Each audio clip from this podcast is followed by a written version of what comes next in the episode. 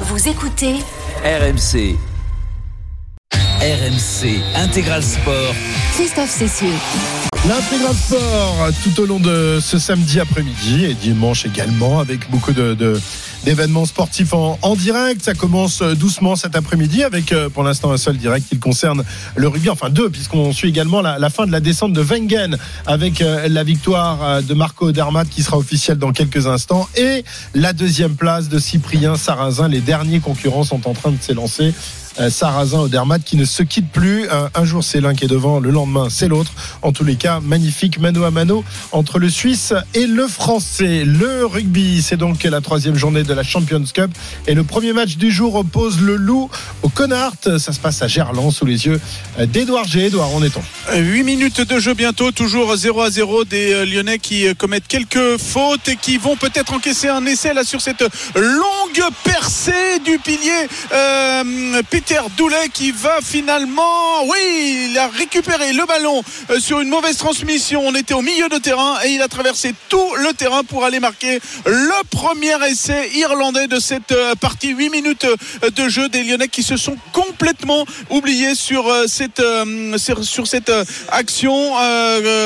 et donc, ça fait 5 à 0 pour le Connard et bientôt la transformation à suivre. Mais quelle, quelle action euh, En fait, c'est Johnson. ligne centre, Ouais, hein, c'est ça. qui Johnson marque, qui a marqué le- l'essai sur cette. euh, il a troué la défense. incroyable. Incroyable. ouais, depuis le, le- le milieu de terrain, ensuite un petit crochet et au final, il est allé euh, donc mettre cet essai 5 à 0 au bout de 8 minutes de jeu. Ça commence mal pour les Lyonnais, je vous disais, qui étaient souvent pénalisés, que ce soit des mêlées écroulées, deux en avant aussi. Et au final, eh bien voilà, les Irlandais qui sont en tête euh, 5 à 0 et peut-être 7. On va voir la transformation euh, à suivre. Le ballon euh, qui est le long de la, touche, euh, même si l'angle est un petit peu difficile.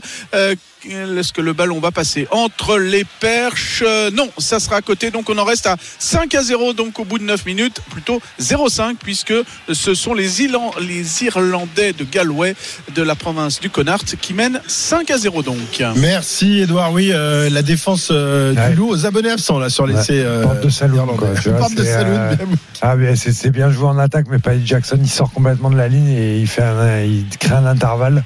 Et après une belle course hein, du, du troisième ligne centre. euh, Ah, il, a, il a des cannes, hein ouais, il a des un cannes.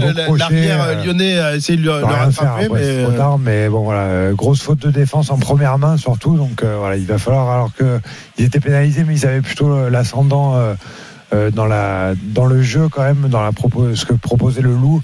Il va falloir se reprendre rapido si euh, veulent pas avoir, aller vers une nouvelle désillusion. Ah oui, on, le disait, le Loup très mal en point en, top 14, mais qui est pas mal parti en, Champions Cup avec une victoire et une défaite. Euh, en cas de victoire aujourd'hui, bah, il serait vraiment euh, en capacité de se qualifier pour les, pour les quarts de finale. Donc il faut pas laisser passer ce genre de- d'occasions. Elles sont euh, trop rares pour, pour être galvaudées. Donc euh, 5-0 pour l'instant pour le Connard après 10 minutes de jeu. On suivra évidemment les, les autres rencontres tout au long de, de l'après-midi. Je vous rappelle les rendez-vous euh, qui nous attendent avec les clubs français avec à 16h15 euh, le rendez-vous entre Toulon et le Munster. Le Leinster, autre province irlandaise, sera opposé au Stade français, ton club de toujours. Euh, Pierre, ce sera tout à l'heure à 18h30.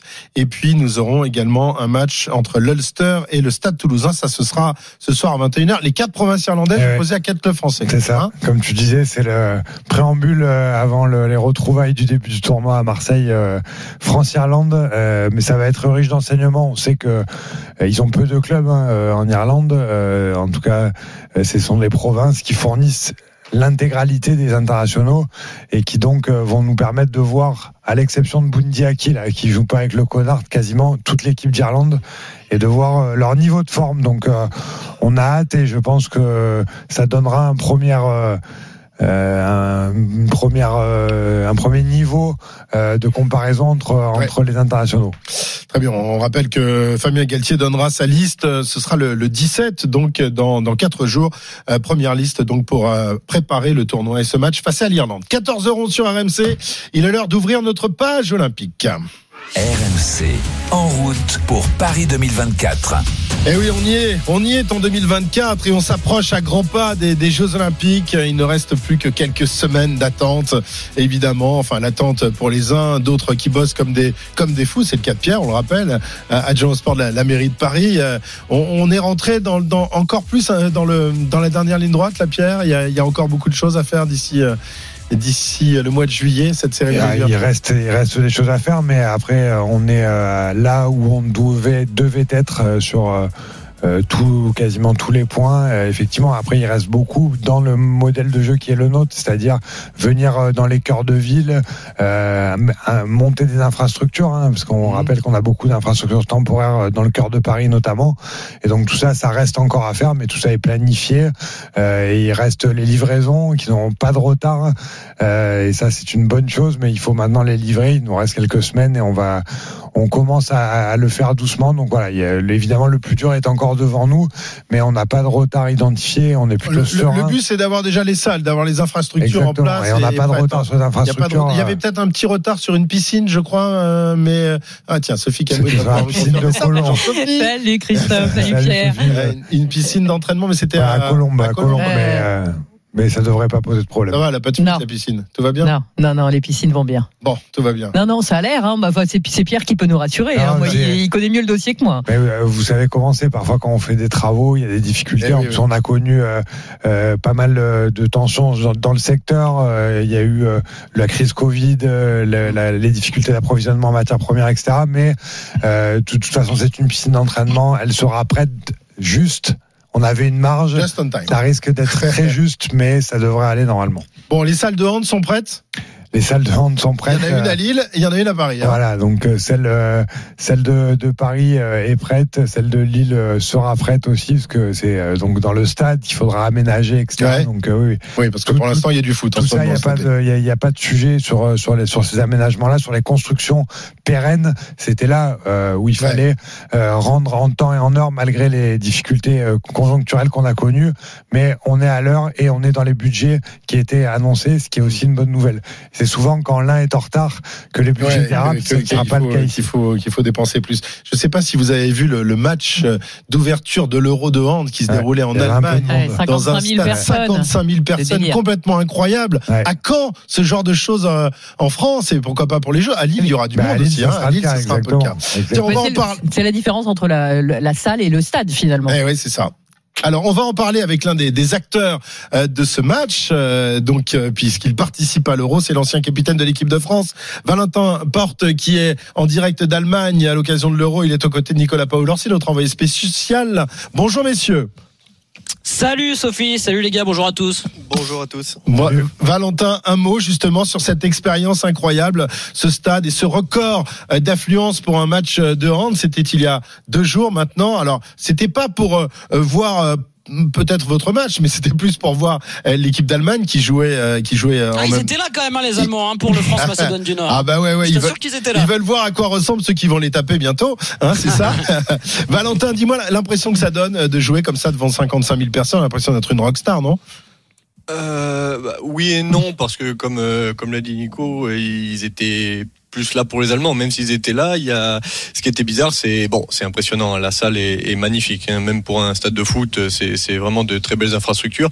Donc c'était euh, c'était vraiment impressionnant. Maintenant, euh, ça faisait un peu bizarre parce qu'il n'y avait pas une énorme ambiance évidemment pour notre match. Hein. Les supporters étaient allemands et le comment dire le, le, terrain est assez loin des tribunes, donc même quand il y a un peu de bruit, ça vient de loin.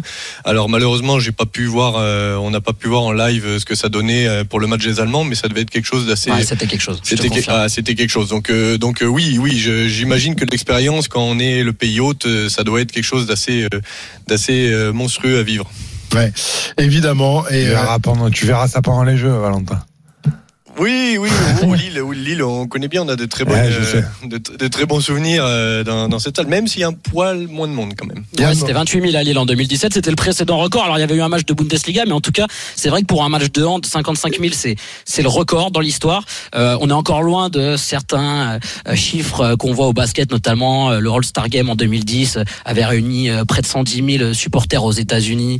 en 2023, là, il y a eu un match de, de volley universitaire féminin qui a réuni 92 000 personnes. Donc euh, voilà, mais, mais mais ce sont des chiffres qui font parler du handball. Et même si c'est vrai que l'expérience pour les joueurs, même pour nous les médias, on était collés au toit, ça s'adapte peut-être pas forcément dans un stade de foot. C'était vraiment quand même un moment, un moment d'histoire très sympa à vivre. Ouais. Et on, on rappelle que l'Allemagne, Valentin, euh, est un véritable pays de pays de hand. Ils adorent ça. Alors, ils adorent le foot évidemment, qui est le, le sport numéro un, mais le hand euh, est, est- quasiment euh, dans dans dans dans la trace du, du foot hein, en Allemagne. hein. C'est c'est c'est une, une vraie tradition là-bas. Hein.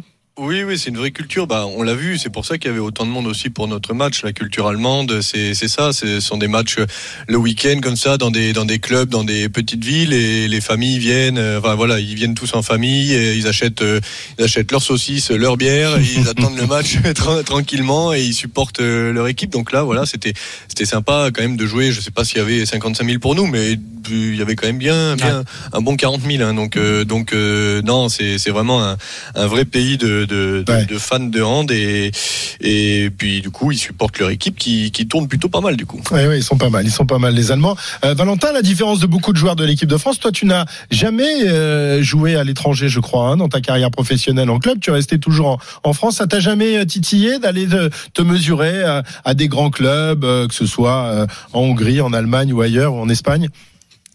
Il y a des grands clubs en France aussi. Évidemment. Ah oui, Mais- Montpellier fait partie évidemment des, des, des plus grands clubs de, de l'histoire du, du, du hand européen. Mais bon, tu, tu as jamais eu cette, cette envie-là.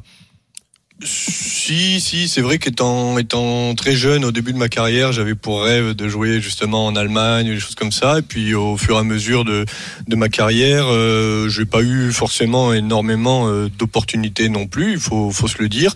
Et après, euh, quand j'en ai eu, bah, c'était euh, l'âge avancé, les objectifs aussi. Mes objectifs n'étaient pas forcément les mêmes et le championnat français est monté clairement d'un cran. Donc je trouvais tout ce que tout ce qui me plaisait dans ce championnat, dans le club où, où j'étais. Donc, euh, donc non, je pense que alors c'est c'est jamais fini. Hein. Je, je suis je suis encore euh, sous contrat et je compte encore jouer au handball, mais es encore Je un jeune homme. À que- 33 balais, on est encore un jeune homme. non. non, euh, Pi- Pi- non, Pierre, tu confirmeras, je pense. Ah, moi, ça fait longtemps qu'ils sont partis les 33. oui, oui, mais à, à- à 33 ans, euh, c'est jeune, mais dans le dans le milieu du sport, ça reste quand Ouais, même c'est un vrai. petit peu plus, Ça un commence petit peu à plus tirer un peu, avancé. Mais mais voilà, aujourd'hui, je pense que j'ai mis de côté euh, euh, je- ces ambitions de jouer à l'étranger dans des euh, des grands clubs étrangers. Maintenant, euh, pourquoi pas Je ferme pas la porte à une expérience euh, en fin de carrière pour découvrir autre chose. Je, je, je, je ne sais pas. Honnêtement, je me concentre déjà sur mon contrat qui se termine en 2027. Ça fera 37 ans. Ça va déjà être compliqué. donc, euh, donc, je Et après, il reste un an avant les Jeux de Los Angeles. Hein. T'auras l'âge de Nico Eh, Karabatic. pourquoi- ouais, ben voilà, s'il faut pousser qu'un an en plus, pourquoi pas, mais. Val, pour revenir un petit peu sur ce début de compétition, euh, vous avez battu la Macédoine de, de 10 buts, avec encore pas mal de choses à, à peaufiner. Euh, Bien évidemment, vous êtes encore en phase de, de rodage, de, de réglage. Ce début de compétition, en plus, il est particulier parce que vous avez une grosse période de repos entre ce premier match et le match qui arrive demain con- contre la Suisse. Euh, on a la sensation que déjà vous abordez cette tour avec énormément d'appétit, euh, malgré l'échéance des jeux dont tout le monde parle. Et ça, c'est c'est quand même quelque chose de très important euh, pour évoquer ce début de, de compétition. Euh, quel bilan tu ferais là, un petit peu de cette première semaine si particulière et de vos ambitions? C'est c'est dur de, de faire un bilan, euh, comme tu l'as dit, le, le, le contexte est vraiment très bizarre. Je crois que c'est la première fois que, que ça m'arrive en compétition de commencer bien avant tout le monde et de de- d'avoir trois jours ou quatre après pour avant le avant le deuxième match. C'est pas vraiment le rythme qu'on connaît, donc. Euh, Voyons, on verra, on verra demain comment on réagit. Mais pour moi ou pour nous, honnêtement, la compétition n'est pas n'a pas vraiment débuté parce qu'on n'est pas rentré, euh, on n'est pas vraiment rentré dans ce rythme de, match tous les deux jours. Donc, euh, donc, ce qui est bien, c'est qu'on a le temps de, de, de se poser, de prendre nos marques ici à Berlin, de travailler un peu plus justement, comme tu l'as dit, sur des, des petits détails à peaufiner, parce que tout n'est pas parfait. Hein, ce n'était que le premier match. Et maintenant, bah, demain, on va se lancer, j'espère, à fond avec euh, une évolution de notre jeu. Et puis euh, avec un rythme qu'on connaît. Et j'espère que j'espère que ça ira bien, parce que comme tu l'as dit une nouvelle fois, c'est cette équipe a de l'appétit, on s'en cache pas, et j'espère que ça nous sourira. Sophie, question Et pour que, moi, moi, je voulais savoir, est-ce qu'on aborde quand même la compétition différemment quand on sait que ces championnats d'Europe sont six mois avant les Jeux? Est-ce qu'on se met davantage de pression parce que quelque part on a envie de faire le plein de confiance, de marquer les esprits, ou est-ce qu'au contraire on considère ça un peu comme une compétition de préparation et, euh, et on a déjà l'esprit tourné vers les Jeux? Non, euh, c'est- absolument pas euh, l'état d'esprit de l'équipe aujourd'hui. Peut-être que ça l'a été dans le passé, mais euh, par expérience, ça n'a jamais été le cas non plus. Euh, tu parlais de pression. la pression, bah, justement, c'est le maître mot aussi de la préparation de cette compétition. C'est qu'on en a bah, pratiquement aucune concernant euh, euh, la qualification aux Jeux Olympiques, parce que jusqu'à preuve du contraire, on est qualifié. Euh, donc, donc voilà, là où des équipes, parce qu'on sait que le champion d'Europe est qualifié pour les Jeux Olympiques, donc ça peut mettre une certaine pression à, certaines à certaines nations, parce qu'après pour se qualifier, ce sont des TQO et les TQO sont très compliqués aussi dans, dans, le handball. Donc donc non, ça cette pression déjà on l'a évacuée et nous on se concentre à à, à 200% sur la compétition, ce, cette compétition, le championnat d'Europe, qui est euh, peut-être la compétition la plus la plus compliquée dans, dans le handball à, à gagner. hein. La preuve la preuve en est. hein. La dernière le dernier titre euh, c'était 2014, donc euh, ça commence à, à remonter. Ouais, mais même quand vous gagnez pas l'euro, derrière vous êtes champion olympique. Donc finalement, à Ah, à choisir, choisir. Valentin, hein, c'est vite fait le choix, non? Ouais, mais il y a aussi euh, la stat qui est qui est magnifique, qui, est- qui existe, qui est que aucune équipe euh, n'a réussi à faire championnat d'Europe et Jeux Olympiques. Ah. donc, euh, donc il C'est suffit une de motivation, ça. il su- il- oui, il suffit de dire ça à des joueurs morts de faim pour euh, pour donner une motivation en plus et, C'est une belle carotte, ouais. et ouais, une belle carotte et marquer un peu plus l'histoire, ça serait ça serait quelque chose de formidable. Et surtout que dans ce groupe-là, il y en a plein qui n'ont pas gagné l'euro. Hein. Euh, Valentin le disait, mais dernier titre en 2014. Donc il y en a, il y a beaucoup de joueurs qui n'ont pas gagné cette compétition, et on ressent vraiment ça, cette envie de pas se projeter sur les jeux. Et je vous assure que c'est pas de la langue de bois, parce que des fois on voit dans certains éléments de langage, c'est de la com. Oui, on se projette pas, mais on le sent au fond. Là, vraiment, c'est pas du tout ce qu'on ressent depuis le début de la préparation avec cette équipe de France.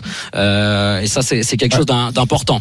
Et puis il faut faire comme les filles aussi, aussi bien que les filles en plus Valentin. Elles ont elles ont ouvert la, la voie là, championne du monde avant les avant les Jeux Olympiques. Donc maintenant euh, vous êtes en compète avec avec les nanas. T'as envie, Donc, t'as envie de leur mettre la pression, là, Christophe, je sens. Non, alors j'apporte une j'apporte une précision. hein. Les filles sont cha- championnes Du du, monde. monde 2023. Donc nous on a, on Ah a oui. été vice championnes Ah, du monde 2023.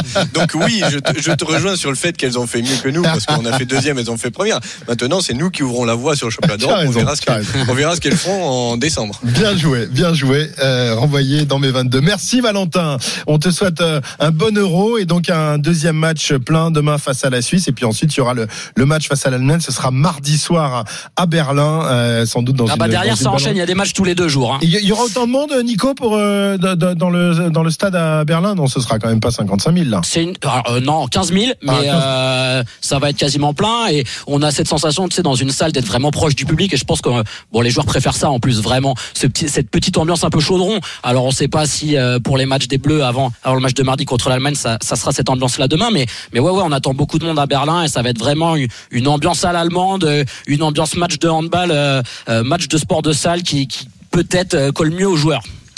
Eh ben c'est parfait, on a hâte de voir ça. Merci Valentin, merci Nico, bon euro et Salut, bon euro, on les n'est pas sans Merci se reparler.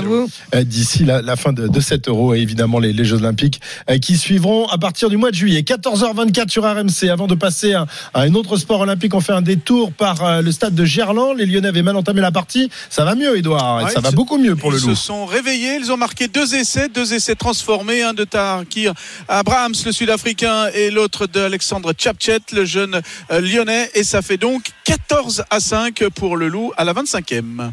Très bien. euh, 14h25. euh, je sais pas si euh, Morgane Maury est toujours avec nous pour la confirmation donc de la victoire de Dermat et de la médaille, pas la médaille d'argent, mais la deuxième place de, de Cyprien Sarrazin. Morgane? Oui, je confirme, Christophe, dans la descente de Wengen, septième victoire de l'année pour le Suisse Marco Odermatt, deuxième place pour Cyprien Sarrazin, troisième podium consécutif pour lui euh, dans cette station de Wengen ce week-end. C'est du jamais vu dans l'histoire du, du ski français en épreuve de vitesse. Troisième position pour l'Italien Dominique Paris, Adrien Théo sixième, Nils Allègre septième, Maxence Musaton s'est blessé à la main en laissant la, main dans une porte. Mathieu Bellé n'a pas terminé. On rappelle la lourde chute du euh, Norvégien Alexander Motkill. Il reste deux tricolores avec des, gros dossards. Blaise Gizendaner en 35 et Nils Alphand, dossard 48, mais victoire de Dermat devant Cyprien Sarrazin. Merci Morgane. 14h26. Dans un instant, la suite de notre magazine en route pour Paris 2024.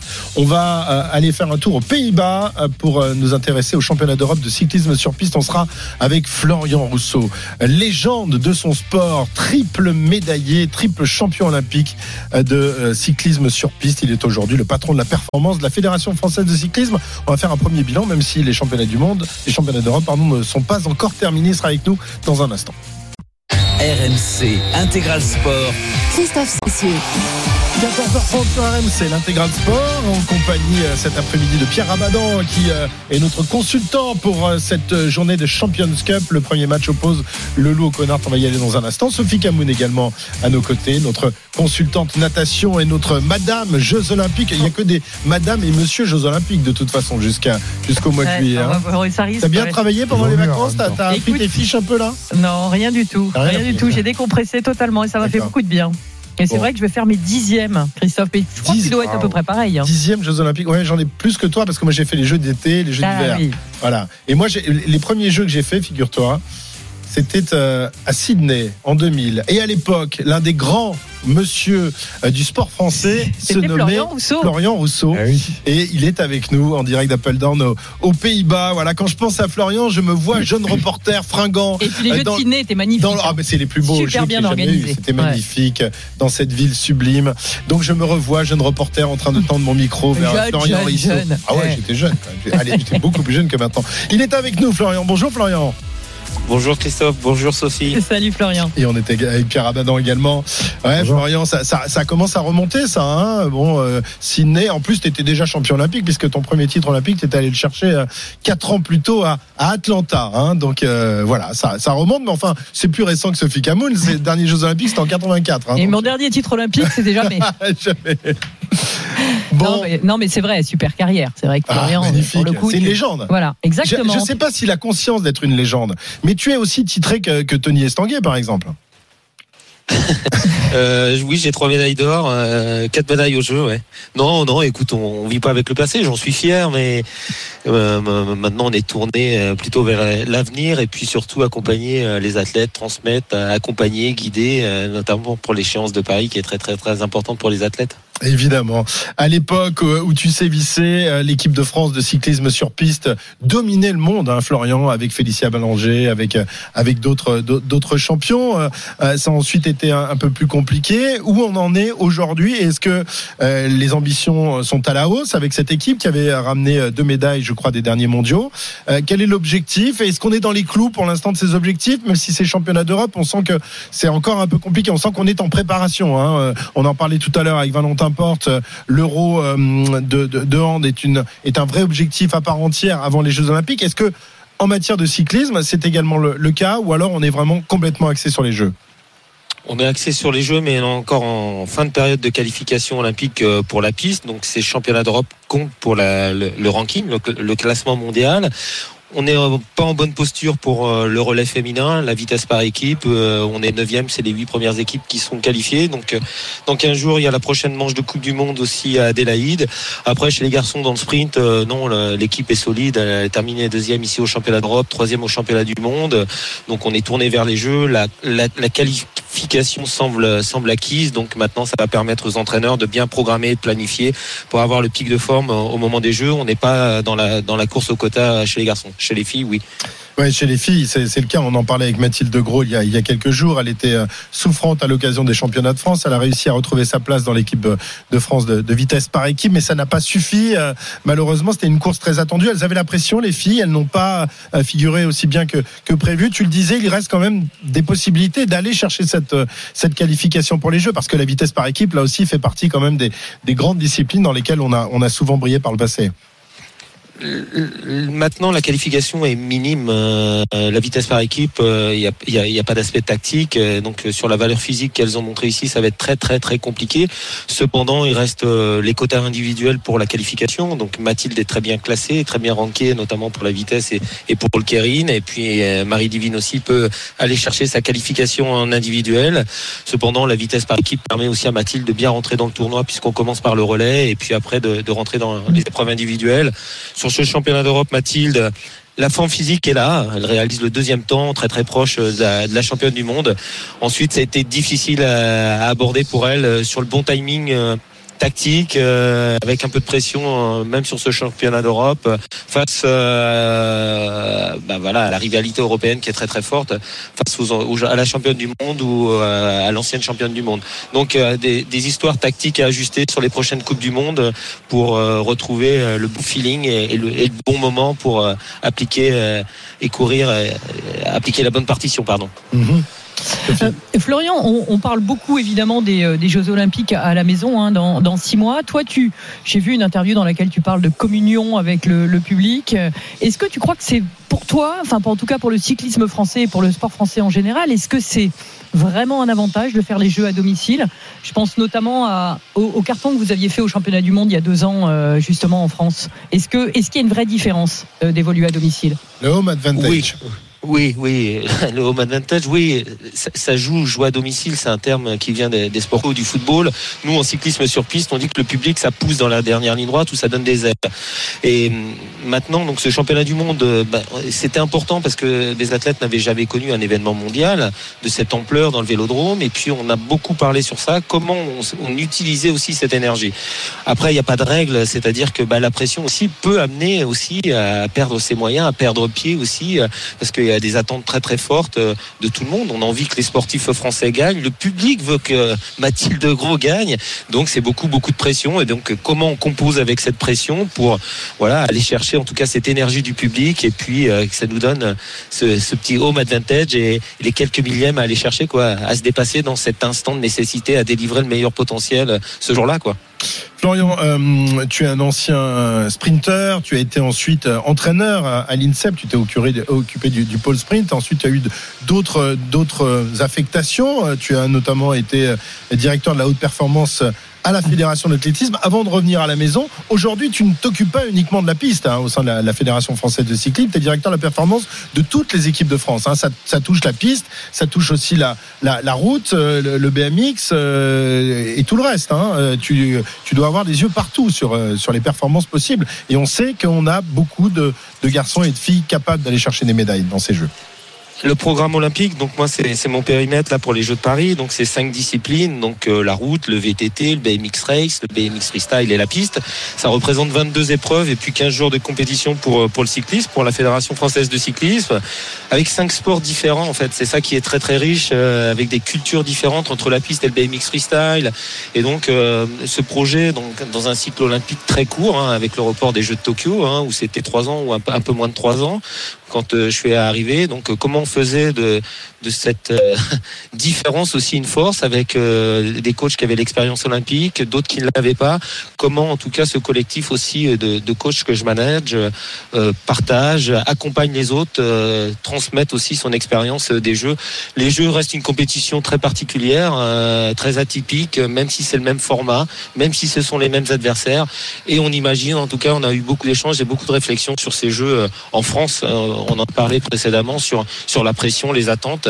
Bah oui, des championnats du monde en cyclisme fait tous les ans, des jeux, bah c'est tous les quatre ans, mais des jeux en France c'est qu'une fois. Donc vous voyez un petit peu l'enjeu, ouais.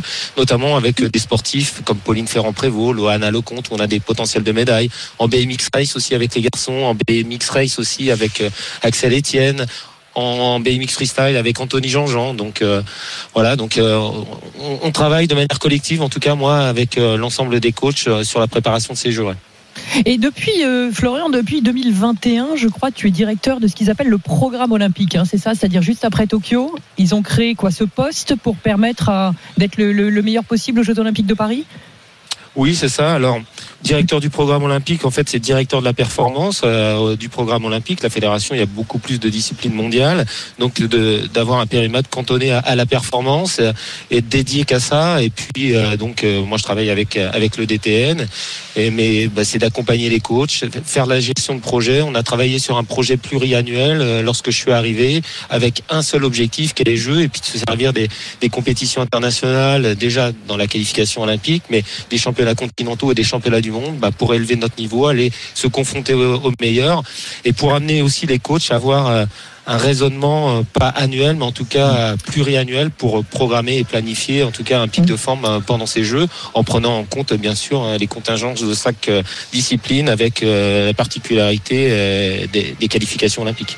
Et euh, dans ce dans ce collectif de, coachs, tu as fait appel à quelques anciens, ceux qui justement t'ont accompagné dans tes années de, gloire en tant euh, qu'athlète. Gérard Quintin, qui était ton entraîneur, euh, tu l'as recruté à la Fédé on a vu également Félicia Ballanger, qui était euh, ton équivalent chez les filles à l'époque à Atlanta et à Sydney, qui elle s'occupe de Mathilde Gros. Voilà, c'est avec les, grands champions qu'on fait les futurs champions.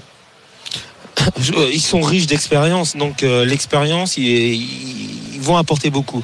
Gérard, je l'ai pas recruté, il est là pour accompagner euh, le sprint en- entre guillemets euh, en tant que consultant en performance pour accompagner le staff, les, les, les coachs, aussi témoigner de son expérience. Euh, il a fait 11 fois les Jeux Olympiques aussi, hein, donc euh, voilà, euh, à différents postes, athlète et puis entraîneur.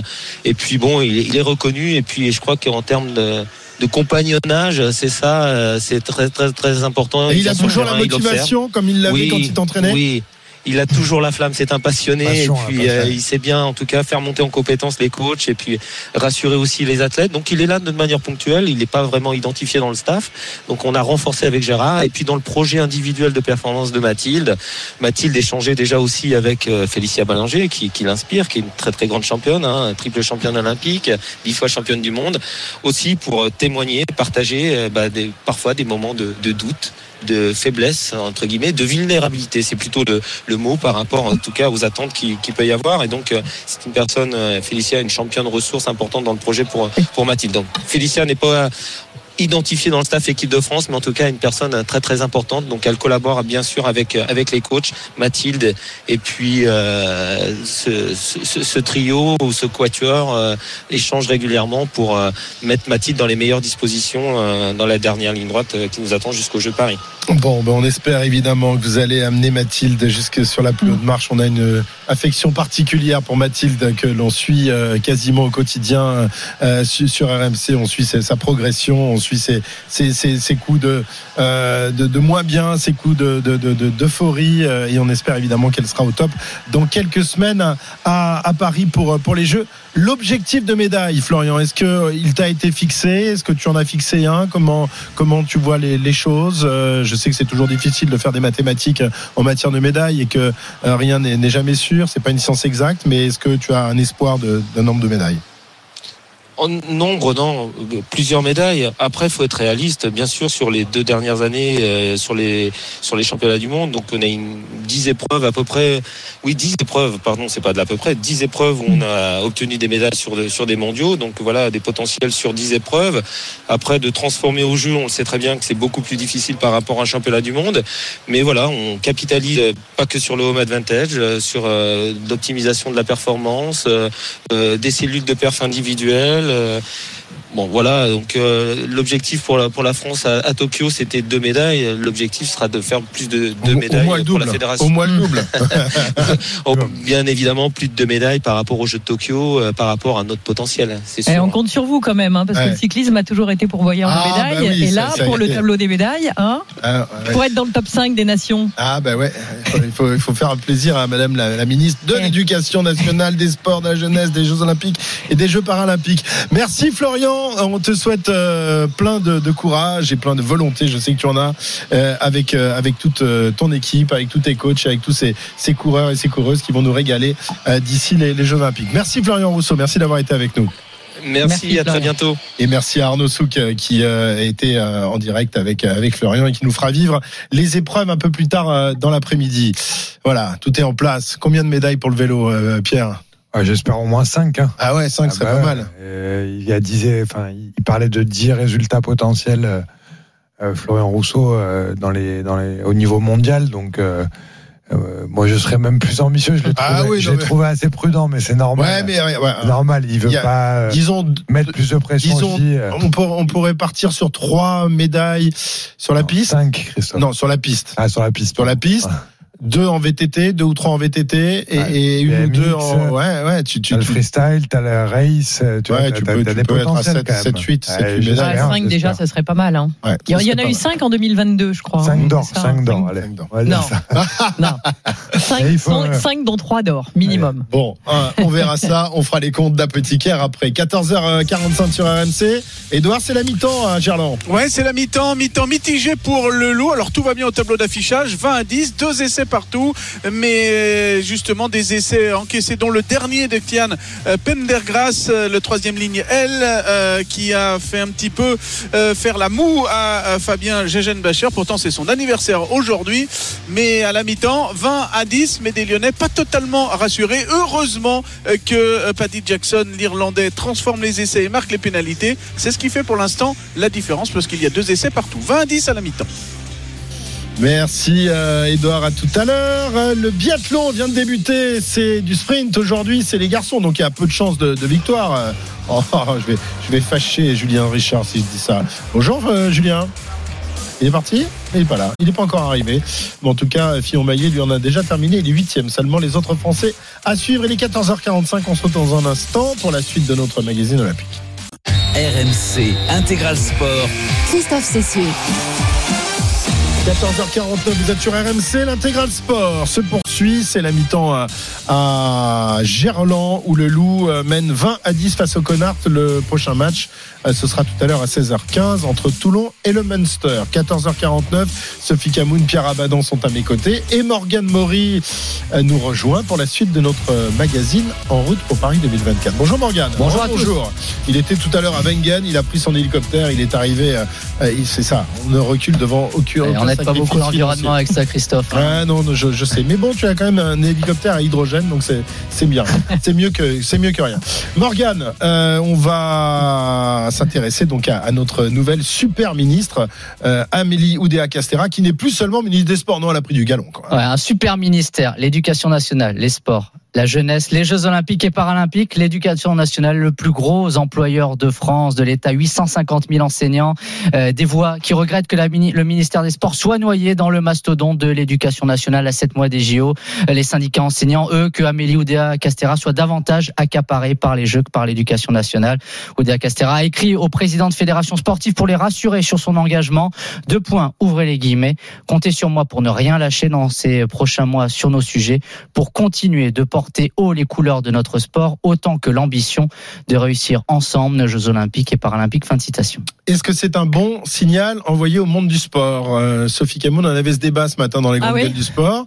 Euh, tout le monde n'était pas d'accord. Euh, Pour certains, c'était un mauvais signal. Pour d'autres, au contraire, voir euh, la patronne des sports devenir un personnage, un très haut personnage de l'État, c'est un- une bonne. euh, bonne Moi, je suis pas sûr que ce soit un bon signal à court terme. C'est-à-dire que là, je me demande vraiment Comment comment, ça va va se passer au niveau, parce que quand même, on est comme une, dans une année de sport extrêmement importante avec les Jeux Olympiques et on se dit pourquoi lui rajouter un aussi gros ministère à ce moment-là. Par contre, sur le long terme, moi, je pense qu'on a toujours cherché cette passerelle entre l'éducation nationale et le sport parce qu'on sait qu'on a besoin de faire davantage de sport à l'école, Mhm. parce qu'on sait qu'on a besoin de, de ces moyens de détection, etc., qu'on n'a pas en France et qui existent dans beaucoup de pays. Et je pense que au moins pour ça, effectivement, euh, ça peut, euh, ça peut, ça aurait ça pu peut faciliter attendre à les la fin choses. des Jeux Olympiques. Mais faire ça six mois Ouais. avant les Jeux, je trouve Ouais, que c'est un challenge extrêmement compliqué pour elle. Pierre Il est un peu homme politique, donc. euh, Non, non, mais écoute, euh, d'abord, on va voir s'il y a des secrétariats d'État qui, Ouais. sont, euh, qui sont nommés. Euh, effectivement, l'ampleur de ce ministère-là interroge. Je partage la volonté de rapprocher, même si je pense que d'avoir un ministère des Sports, vu tous les enjeux qu'il y a autour de l'activité, du développement de la pratique et des, des enjeux sportifs qui sont les nôtres cette année, était un- pour moi un bon signal. Euh, là, euh, dans, en termes de priorité, ça risque d'être plus compliqué, donc on va voir. Euh, maintenant, euh, euh, à court terme, il va falloir relever tous ces défis en même temps, et l'éducation nationale en a beaucoup aussi à relever. Donc on va voir si le choix sera pertinent, mais en tout cas, je me pose la question aussi. Très bien, nous revenons à nos moutons, nous revenons à la NBA. Euh, C'est pas un sport olympique, ça, la NBA. Le basket en est en revanche. La NBA qui a donc fait étape jeudi à Bercy pour le match de saison régulière, c'était entre Brooklyn et Cleveland. Victoire de Cleveland 111 à 102. On a euh, beaucoup parlé d'un absent, euh, Morgan, un certain Victor W. Victor Wembanyama, oui, le nom du joueur des Spurs était sur toutes les lèvres. Alors pourquoi? Parce que la NBA aimerait faire venir l'équipe de San Antonio à Paris. Alors peut-être pas à Bercy, pas assez grand, plutôt dans le stade de la Défense Arena, le stade du Racing, mais pas un, mais pour deux matchs. L'autre question, Wembanyama sera-t-il présent l'été prochain avec l'équipe de France au JO L'été dernier, il avait choisi sa franchise plutôt que l'équipe de France, plutôt que les Bleus. La réponse de son agent, Jérémy Medjana, interrogé, interrogé par Félix Gabory. Il est disponible pour l'équipe de France. Sûr, en plus, a les JO à Paris, donc euh, forcément, euh, tout le monde sera disponible de toute façon. Mais encore une fois, Victor est disponible pour l'équipe de France. D'ailleurs, l'été dernier, c'est un mauvais timing avec toutes les attentes qu'il y avait sur lui. Ça semblait très compliqué de pas se préparer pour cette saison avec autant d'attentes. C'était un choix qui n'a pas été simple pour lui. Maintenant, je pense qu'il sera disponible euh, pour l'équipe de France, comme il l'a toujours été en jeune aussi. Voilà, Victor Wenbanyama qui sera l'une des grandes stars attendues de, de ces Jeux côté français. On en sait un peu plus, Morgane, sur les, les relais de la flamme olympique. Ça, ça s'approche là aussi. Et fini les parcours individuels où on se passait la torche euh, d'athlète en athlète. Non, place à des équipes de 24 personnes, 12 hommes, 12 femmes, des jeunes, des sportifs en e-sport, 69 étapes, 3000 relayeurs et des capitaines de relais, des grands noms du sport français, Laura Flessel, Pascal Gentil, Camille Lacour, des personnalités du spectacle aussi comme Jamel Debbouze, invité l'astronaute Thomas Pesquet, le chef Thierry Marx, des lieux iconiques, euh, la grotte de Lascaux par exemple pour de l'escrime, le Mont Ventoux pour du BMX, arrivée de la flamme 8 mai en bateau à Marseille, relais en métropole et dans les dom-toms jusqu'au 25 juillet, veille de la cérémonie d'ouverture. Vous allez la porter la flamme, euh, Madame Camoun, euh, Monsieur Rabadan Est-ce que vous allez euh, porter la flamme Moi, c'est sûr que non, parce que c'est interdit. T'as pas le droit. Euh, donc, euh, non, non, on travaille aussi à tous ces relais collectifs et individuels, parce qu'il y aura aussi des relais individuels, et ça va être un, un temps très fort pour la France entière, parce que la France, la Ouais. flamme va traverser la Et à France. Paris, ce sera le dernier jour. Ce sera juste avant. Alors, il y a trois jours, il y a deux jours et demi à Paris, donc euh, 14 et 15 juillet, puis le 26 évidemment Le pour la 26. cérémonie d'ouverture. Sophie? Moi, je suis pas interdite de porter la flamme, donc je vais la porter. Tu vas la porter, voilà, magnifique, magnifique, on sera là. Morgan viendra avec sa caméra, t'inquiète, il viendra te filmer. Et pas quel. Christophe, on retourne à Apeldoorn, aux Oui, Pays-Bas, championnats d'Europe de cyclisme sur piste. Des médailles, on pour- veut des mé- médailles. Des médailles pour les Bleus, mais une seule médaille d'or pour l'instant, avant ce grand week-end sur la piste. Arnaud Souk, envoyé spécial d'RMC sur place. Arnaud. Effectivement, c'était euh, la médaille de Clara Copponi sur euh, la course scratch, les larmes hein, de la Provençale euh, avant-hier soir ici sur le Vélodrome d'Appledorn a signalé plusieurs autres médailles, notamment celle de la vitesse par équipe masculine de Florian Gringbo, Ryan Elal et Sébastien Vigier qui se sont parés d'argent et puis peut-être un deuxième titre aujourd'hui. On aimerait bien parce que il est double champion du monde de la discipline et champion du monde en titre. Benjamin Thomas est aligné sur l'Omnium. C'est une sorte de voilà de, décathlon du cyclisme sur piste. Il y a quatre épreuves, on cumule des et à la fin c'est celui qui a le plus de points qui gagne. Et donc à ce jeu-là, Benjamin Thomas est un véritable champion. On espère qu'il sera champion d'Europe ce soir. Et en bref, Christophe, l'équipe de France de tir à l'arc se rapproche de sa composition olympique. Après le deuxième tour des qualifications nationales, il reste 8 noms, 4 chez les femmes, 4 chez les hommes. Lisa Barbelin, Caroline Lopez, Amélie Cordeau, Victoria Sébastien pour les femmes. Jean-Charles Valadon, Thomas Chiraud, Baptiste Adis et Nicolas Bernadis pour les garçons. Il n'en restera que 3 par genre pour Paris, début de la saison internationale en avril en Chine. Merci Morgane pour toutes ces infos olympiques. Les 14h56, un petit détour euh, par le biathlon. Ça se passe à Ruppolding cette semaine et c'est avec euh, Julien Richard pour l'épreuve de sprint homme. Salut Julien. Oui, salut euh, le temple du biathlon. Euh, Beaucoup de monde euh, encore une fois en Allemagne avec euh, un Français pour l'instant qui est dans le coup, c'est Eric Perrault après le premier tir qui est en deuxième position virtuelle de ce sprint, 10 km de tir à effectuer, un couché, un debout. Euh, Pour Quentin Fillon-Maillet, le podium s'est déjà éloigné avec deux erreurs euh, derrière la carabine. Fabien Claude est aussi euh, plutôt pas trop mal puisqu'il va se présenter sur le deuxième euh, tir avec une seule erreur et s'il fait le plein, il pourrait se replacer dans cette course. Euh, Pour l'instant, euh, le meilleur temps à, l'arrivée, c'est Stromstein, le Norvégien, avec une seule erreur. Merci Julien. À tout à l'heure, 14h56 sur RMC. Je vous rappelle que Cyprien Sarrazin lui a pris la, deuxième place de la descente de Wengen après son succès hier euh, dans le Super G. A pris une autre deuxième place. C'était avant-hier, toujours à Wengen. 14h56. Dans un instant, euh, les infos. Et, juste après, nous allons vivre la deuxième mi-temps de Lou Connard. Et puis, euh, nous allons ouvrir notre Mac blanc. On sera avec le tout nouveau champion d'Europe de, de patinage artistique qui vient nous rejoindre dans, un instant. Euh, Adam Siao Imfa qui s'est imposé hier et qui euh, s'impose comme euh, l'un des, grands espoirs pour des médailles. Peut-être pas pour les Jeux de Paris, non. Évidemment, en artistique, ce sera compliqué. Mais il y aura d'autres Jeux en France dans peu de temps, en 2030. À tout de suite sur RMC. RMC Intégral Sport. Christophe Cessieux. 15h16, vous êtes sur RMC l'intégral sport. Dans un instant, on va parler patinage artistique avec le nouveau champion d'Europe, euh, Adam Siao Mfa, qui euh, sera avec nous dans, dans un instant en direct de Kaunas.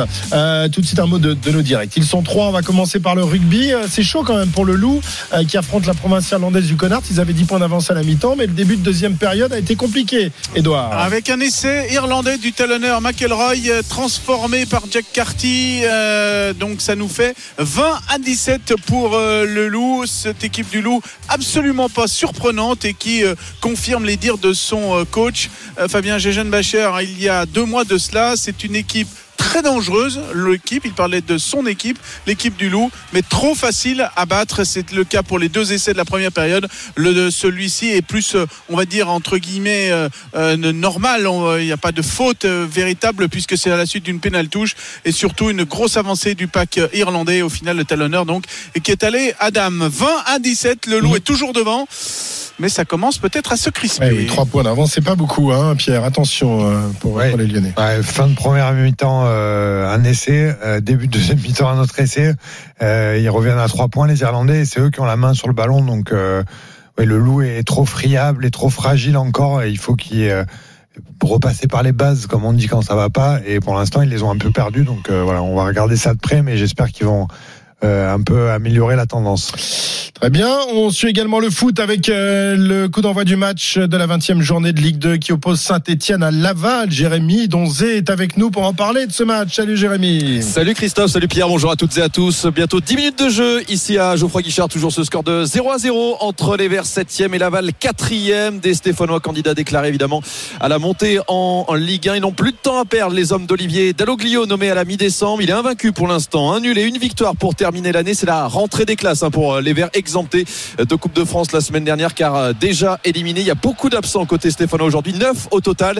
Il y en a trois qui sont à la canne, notamment le meilleur buteur du club, Ibrahim Sissoko, le capitaine Anthony Briançon et lui euh, suspendu. Puis il y a des choix aussi d'Olivier Dalloglio, plusieurs euh, joueurs qui sont sur le départ, notamment euh, Gaëtan Charbonnier et les Verts qui doivent affronter l'équipe surprise de ce début de saison. Laval, quatrième, je le disais, longtemps leader, les tangos de la sixième à la 17e journée pendant deux mois et demi avant de s'essouffler un petit peu au mois de décembre de nul et de défaite. Les Lavallois qui ont repris par une victoire en Coupe de France 4 à 0 sur la pelouse de Dieppe le week-end dernier et qui se verra bien jouer un mauvais tour au Stéphanois qui s'était imposé au match aller. Un but d'Ibrahim Sissoko absent, je le disais.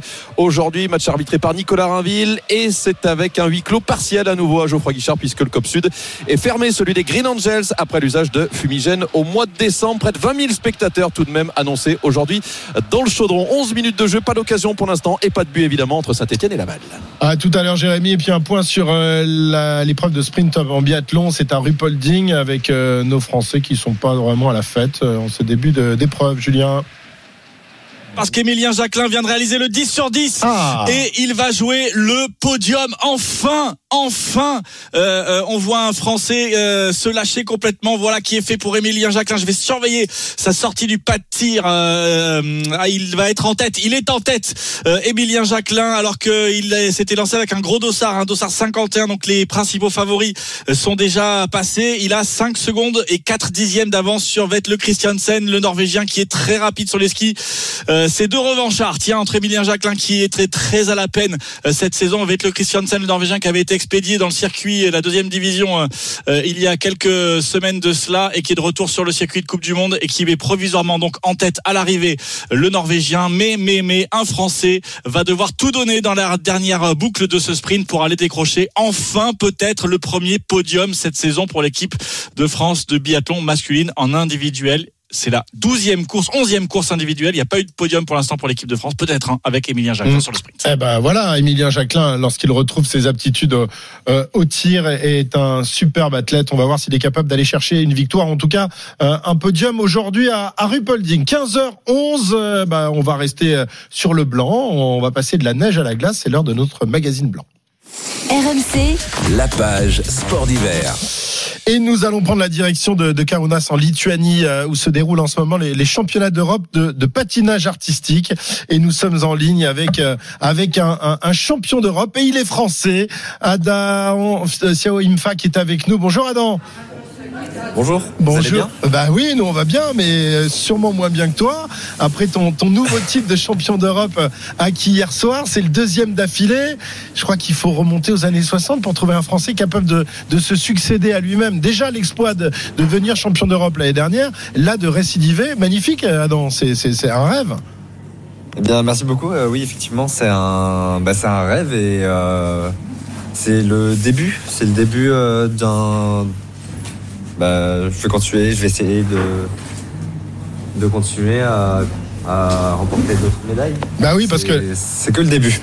oui, on a bien compris, c'est que le début. Champion d'Europe, champion de France, c'est bien, mais évidemment, il y a d'autres échéances qui, qui t'attendent, les championnats du monde, et puis un, petit peu plus long terme, les, les Jeux Olympiques. Euh, tu nous as régalé hier soir, et, et notamment en fin de, en fin d'exercice avec euh, euh, ce petit saut, euh, ce petit salto arrière que tu as que tu as réalisé, alors que normalement c'est interdit.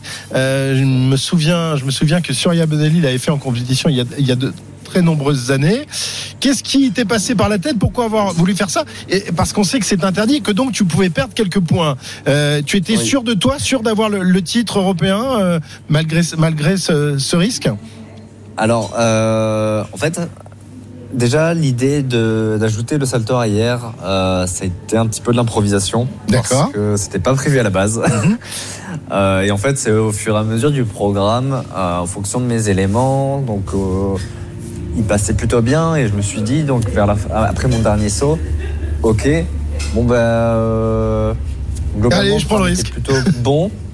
ça vaut le coup, ça vaut le coup d'essayer, même ça vaut le coup de perdre les deux points pour ce que ça m'apportera derrière.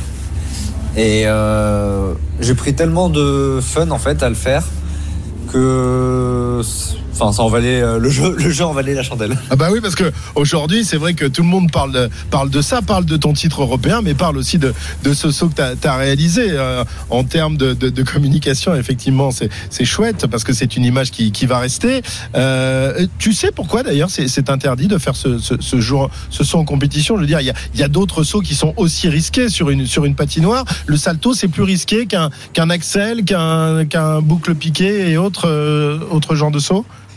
Alors en fait, il y a plus de 30 ans, il a été, euh, il a été euh, considéré comme euh, trop dangereux parce qu'en fait, l'axe de rotation est, euh, se fait à l'horizontale, euh, tandis que les autres euh, sauts se font euh, sur un axe plutôt euh, ouais, Vertical. enfin, le- vertical. Ouais. Merci. Et euh, donc en fait, euh, étant donné qu'on a la tête en bas et les pieds en l'air, ils ont considéré cette figure trop dangereuse il y a quelques années. Mais aujourd'hui, notre sport a tellement développé, donc il y a des patineurs, on, fait, on est des patineurs où on fait 4 tours en l'air, il y en a, ils font même 4 tours et demi en l'air.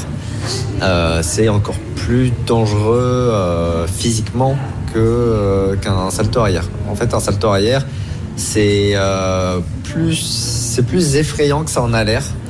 Euh, C'est impressionnant, quoi. C'est plus ça, impressionnant que les autres sauts, quoi. Exactement. Alors que physiquement, ça ne demande pas beaucoup par rapport euh, aux autres sauts techniques. Là, C'est quand il faudra faire un, un triple salto arrière, là ça deviendra compliqué, un peu plus risqué peut-être. Hein. Totalement. bon, Adam, deuxième titre européen, tu le disais, ton ambition évidemment maintenant euh, euh, eh bien, euh, est encore plus haute avec euh, pourquoi pas un titre de champion du monde. D'ailleurs, les championnats du monde auront lieu dans, dans quelques semaines. Ce sera au mois de mars, ce sera à Montréal. Là, tu vas retrouver d'autres clients d'un niveau supérieur. Il y aura notamment le, le japonais Uno qui est double champion du monde, qui avait été médaillé de bronze, je crois, à Tokyo au dernier jeu. Et puis le, le petit américain, là, Malina, qui a 19 ans seulement. Des garçons qui, a, a priori, sont très forts, mais que tu as tous déjà battus depuis le début de la saison. Alors oui, effectivement, donc sur ces championnats du monde, la, euh, la, la compétition sera euh, plus rude, le niveau sera beaucoup plus élevé et euh, c'est d'autant plus motivant parce que moi ça va m'aider aussi à me à me donner à fond et je pense que ça va être une belle compétition. Mhm. Ben oui, on l'espère. On l'espère évidemment. Championnat du monde et puis après Jeux Olympiques. Alors il y aura les Jeux l'année prochaine. Et puis on a appris donc euh, 2030 que les, Jeux Olympiques auraient lieu en France. Qui plus est à Nice, puisque tu es maintenant un Niçois d'adoption et qu'on va te construire une patinoire exprès pour toi quand même. Hein. Ça va être magnifique ça. Alors pas que pour moi, mais effectivement, oui, ça, va être vraiment super. euh, Donc euh, cette attribution des Jeux Olympiques en 2030 qui auront lieu euh, bah, pour la discipline du patinage artistique à, à Nice, ça va être vraiment le top. Et le fait qu'il y ait euh, une, construction d'une nouvelle patinoire, euh, c'est vraiment génial. Ouais. Ah, ça, va être, un- ça va être une sacrée motivation. En plus, tu seras dans, dans les temps. 28 ans, euh, dans, dans, dans 6 ans, euh, tu seras en pleine force de l'âge pour aller chercher des, des médailles. Même si on le sait, euh, on performe souvent assez jeune en patinage artistique. Oui, c'est ça. Donc euh, je vais me rapprocher euh, vers la fin de ma carrière à ce niveau-là. Mhm. Mais euh, bon, je vais faire en sorte de me maintenir et de rester en forme. Bah oui, voilà. Ouais, il y a 6 ans à tenir, ça devrait le faire. Sous le soleil de la Côte d'Azur, avec quelques compétitions de temps en temps des médailles d'or, ça, va, ça, ça permet de, de garder la jeunesse. Bah écoute, on te souhaite plein de bonnes choses. Adam, bravo en tout cas pour, pour cette belle prestation hier soir. Bravo pour ce salto arrière qui a régalé tout le monde et surtout pour ce titre européen. Merci beaucoup. Et on te souhaite plein de bonnes choses pour, pour l'avenir et des, des titres mondiaux et des titres olympiques. À très bientôt. Merci.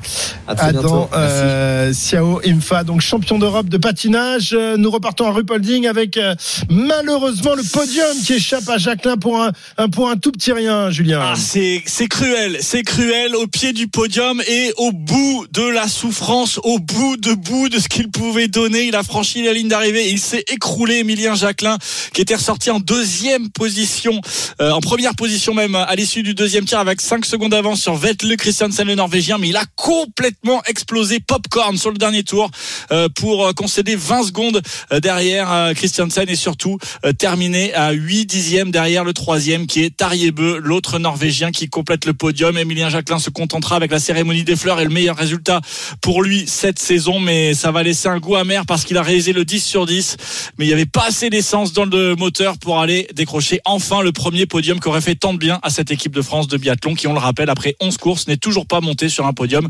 individuel. Ça s'est joué à 8 dixièmes aujourd'hui et on va dire que c'est plutôt encourageant pour, euh, pour la suite. Votre émission sur RMC avec Nikon Veroptique. Ne manquez aucun détail de la compétition de biathlon. Ceci est un dispositif médical.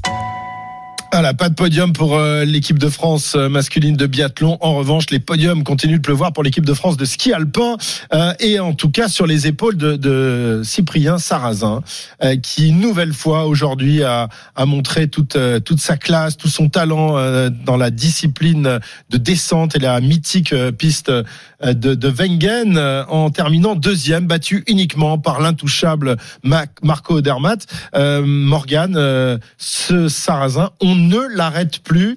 Vainqueur à Bormio il y a de cela quelques semaines, et là, il a réalisé un, un week-end canon. Et depuis qu'il est passé aux épreuves de vitesse à plein temps, on le rappelle, c'était un spécialiste de slalom géant. Il est excellent. Cyprien Sarrazin, victoire à Bormio. Et cette semaine, trois podiums consécutifs. Ça a commencé par une petite, entre guillemets, descente à Wengen, descente raccourcie, deuxième derrière Odermatt.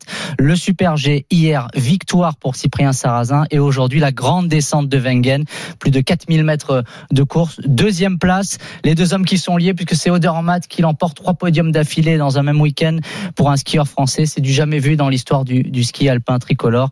Cyprien Sarrazin, qui a consulté une psychologue depuis la fin des mondiaux 2023, qui a changé sa façon de, voir la course. Il a changé sa nutrition aussi. Euh, il est en, il fait, il calcule d'avant, bah, bah, il a calcule davantage, mais en descente, il a appris à maîtriser la descente, ce qui nous expliquait il y a, il deux jours à, notre micro.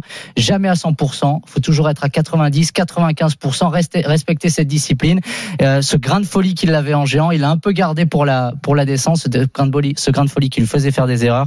Là, il en fait, mais il les rattrape en descente et surtout, ça va très vite. Donc, on rappelle ses résultats cette semaine. Christophe, deuxième de la première descente, premier du Super G et la deuxième de la grande descente derrière Marco Odermatt. Euh, Cyprien Sarrazin qui est virtuellement deuxième du classement général du gros globe puisque le deuxième du- c'est du du gros globe de cristal puisque Marco Schwartz est out pour le reste de la saison. Cyprien Sarrazin deuxième du globe de descente et deuxième du classement du gros globe de cristal. Voilà, en attendant les, les, les grosses épreuves du mois de janvier, parce qu'après après Wengen, Kitzbühel. va venir Kitzbühel, ce sera le, le- week-end prochain. Il y, a, il y a quoi? Il y a une seule descente à Kitzbühel? Non, il y en a deux. hein. Il doit y avoir une, une descente, peut-être un super G, et il y a un slalom le, le dimanche. C'est la, la, la, tradition. En tout cas, bah, on va voir s'il est capable de rééditer à Kitzbühel ce qu'il a fait à Wengen. Eh, Mais c'est tout simplement exceptionnel. Tiens, on va écouter Cyprien Sarrazin. Donc, euh, après une nouvelle deuxième place, trois podiums en un seul week-end, du jamais vu dans l'histoire du ski français. J'ai pas besoin de forcer, c'est naturel, ça vient naturellement et quand je pousse le, quand je pousse, euh, je passe euh, le portillon euh, derrière mon cerveau, il sait pertinemment ce qu'il a à faire, je réfléchis à plus rien et ça c'est cool d'être dans un état comme ça. C'est, c'est vraiment le kiff. Je me fais, je me fais full plaisir. Je vais, j'espère continuer comme ça un petit moment parce que c'est vraiment, vraiment du kiff. Je, voilà, j'essaie de faire vibrer les gens autant que je me fais vibrer moi dans, sur la piste. Voilà, Cyprien Sarrazin, incroyable euh, préparation mentale euh, qui lui a permis de, de, de changer. hein, Pierre, c'est c'est étonnant. Ce, ce garçon, euh, on savait qu'il avait du talent, il avait du talent dans, dans, dans, ses skis, dans son ski, mais euh, les blessures plus le, le doute euh, ont longtemps freiné ses, ses, ses, ses ambitions. Mais là, ça y est, il a, il a toutes les ambitions du monde désormais. Ouais, il a l'air d'avoir trouvé la, la solution, une, une préparation peut-être différente de ce qu'il avait fait jusqu'à présent. Et ce qu'il dit et les mots qu'il emploie sont, euh, il dit c'est cool d'être dans cette situation-là. Une fois que je passe le portillon, je pense plus à rien. Et euh, ce que tu disais Morgan tout à l'heure, euh, il faut pas être à 100%. On, c'est pas toujours ce qu'on entend. Là, il dit moi mon objectif c'est d'être à 90, d'en garder sous le ski. euh, pour aller jusque là et c'est ce que disait euh, enfin on a abordé un peu le sujet avec Florian Rousseau tout à l'heure aussi Euh, je pense qu'on a une marge de progression euh, y compris dans l'approche de la performance au niveau français où euh, c'est pas toujours quand tu es à 100 ou 110% que tu performes le plus. Il faut peut-être s'habituer à être en dessous un petit peu en dessous mais euh, mais à avoir une marge de progression dans la préparation et dans l'approche psychologique de la performance qui est qui est, à mon avis peut-être ce qui nous fera encore plus performer à l'avenir et qui nous permettra de rentrer euh, à la cinquième place euh, au, Ouais, pire au tableau des médailles lors des, des Jeux de, de Paris évidemment. Euh, Mais c'est hyper important dans de la performance. Tu vois, si tu te mets, on parlait de la, du home advantage. Est-ce que tu as trop la pression, pas assez la pression? Si tu as, si as déjà travaillé ces situations, si tu les as appréhendées, il y a plus de chances que tu sois en capacité de les maîtriser. Et ça, c'est quelque chose. euh, C'est pas de la faiblesse, quoi. Voilà. C'est euh, nous, enfin, on a, moi, ma génération, on a un peu grandi là-dedans. On est en train d'évoluer. Je pense qu'il y a des nations qui sont un peu en avance sur nous. Mais le travail de la per- de l'approche de la performance psychologique, il est essentiel euh, dans la réussite et dans la durée de la réussite. Très bien. Un mot euh, sur un garçon qui, en revanche, euh, n'est pas au mieux, sans doute aujourd'hui dans, dans sa tête. C'est Alexis Pinturo euh, qui s'est gravement blessé hier lors de- du Super G de, de Wengen. Euh, Morgan, on a des, des nouvelles. Bon, sa saison est terminée. C'est quoi Une rupture des ligaments croisés Croisé antérieur du genou gauche, douleur au poignet. Il est à l'hôpital d'Interlaken. Il va être rapatrié en France pour d'autres examens où il sera rapidement opéré. Alexis Pinturo vient de communiquer sur les réseaux un message. On le voit avec sa petite fille qui est née la semaine dernière.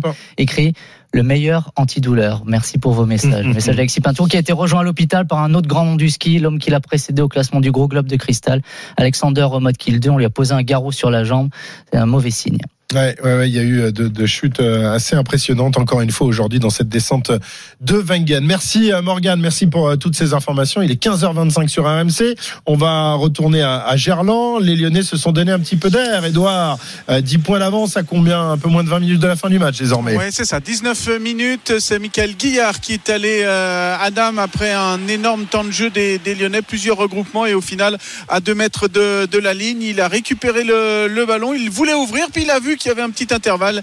Et euh, du coup, bah, il allé euh, justement mettre le ballon euh, pour le troisième essai lyonnais, transformé euh, par Paddy Jackson. Ça fait donc 27 à 17 des Lyonnais, toujours dangereux parce que c'était la seule fois où ils ont passé la ligne des euh, 40 mètres irlandaises. Et donc ils sont allés à Dame. Mais pour le reste ils sont toujours aussi inquiétants sur un certain nombre de choses. La bonne nouvelle parce que c'est toujours des belles histoires. Vous parliez du ligament croisé d'Alexis Pinturo. Ben, il peut y avoir une vie après avec peut-être un essai là pour euh, les euh, Lyonnais avec Tariq Abraham c'est qui est repris à 2 mètres de la ligne. Est-ce qu'il va avoir du, soutien avec Thibaut Regard qui n'est pas très loin avec Léo Berdeux qui est là? Parce que voilà Léo Berdeux revient euh, en compétition lui qui s'est blessé le 6 mai dernier euh, euh, face à l'USAP ici même. Léo Berdeux qui va ouvrir pour Tariq Abrahams. Abrahams Abrahams. Non il est repris juste avant juste avant la ligne pour euh, on pensait hein, le deuxième essai euh, pour le Sud-Africain mais finalement non.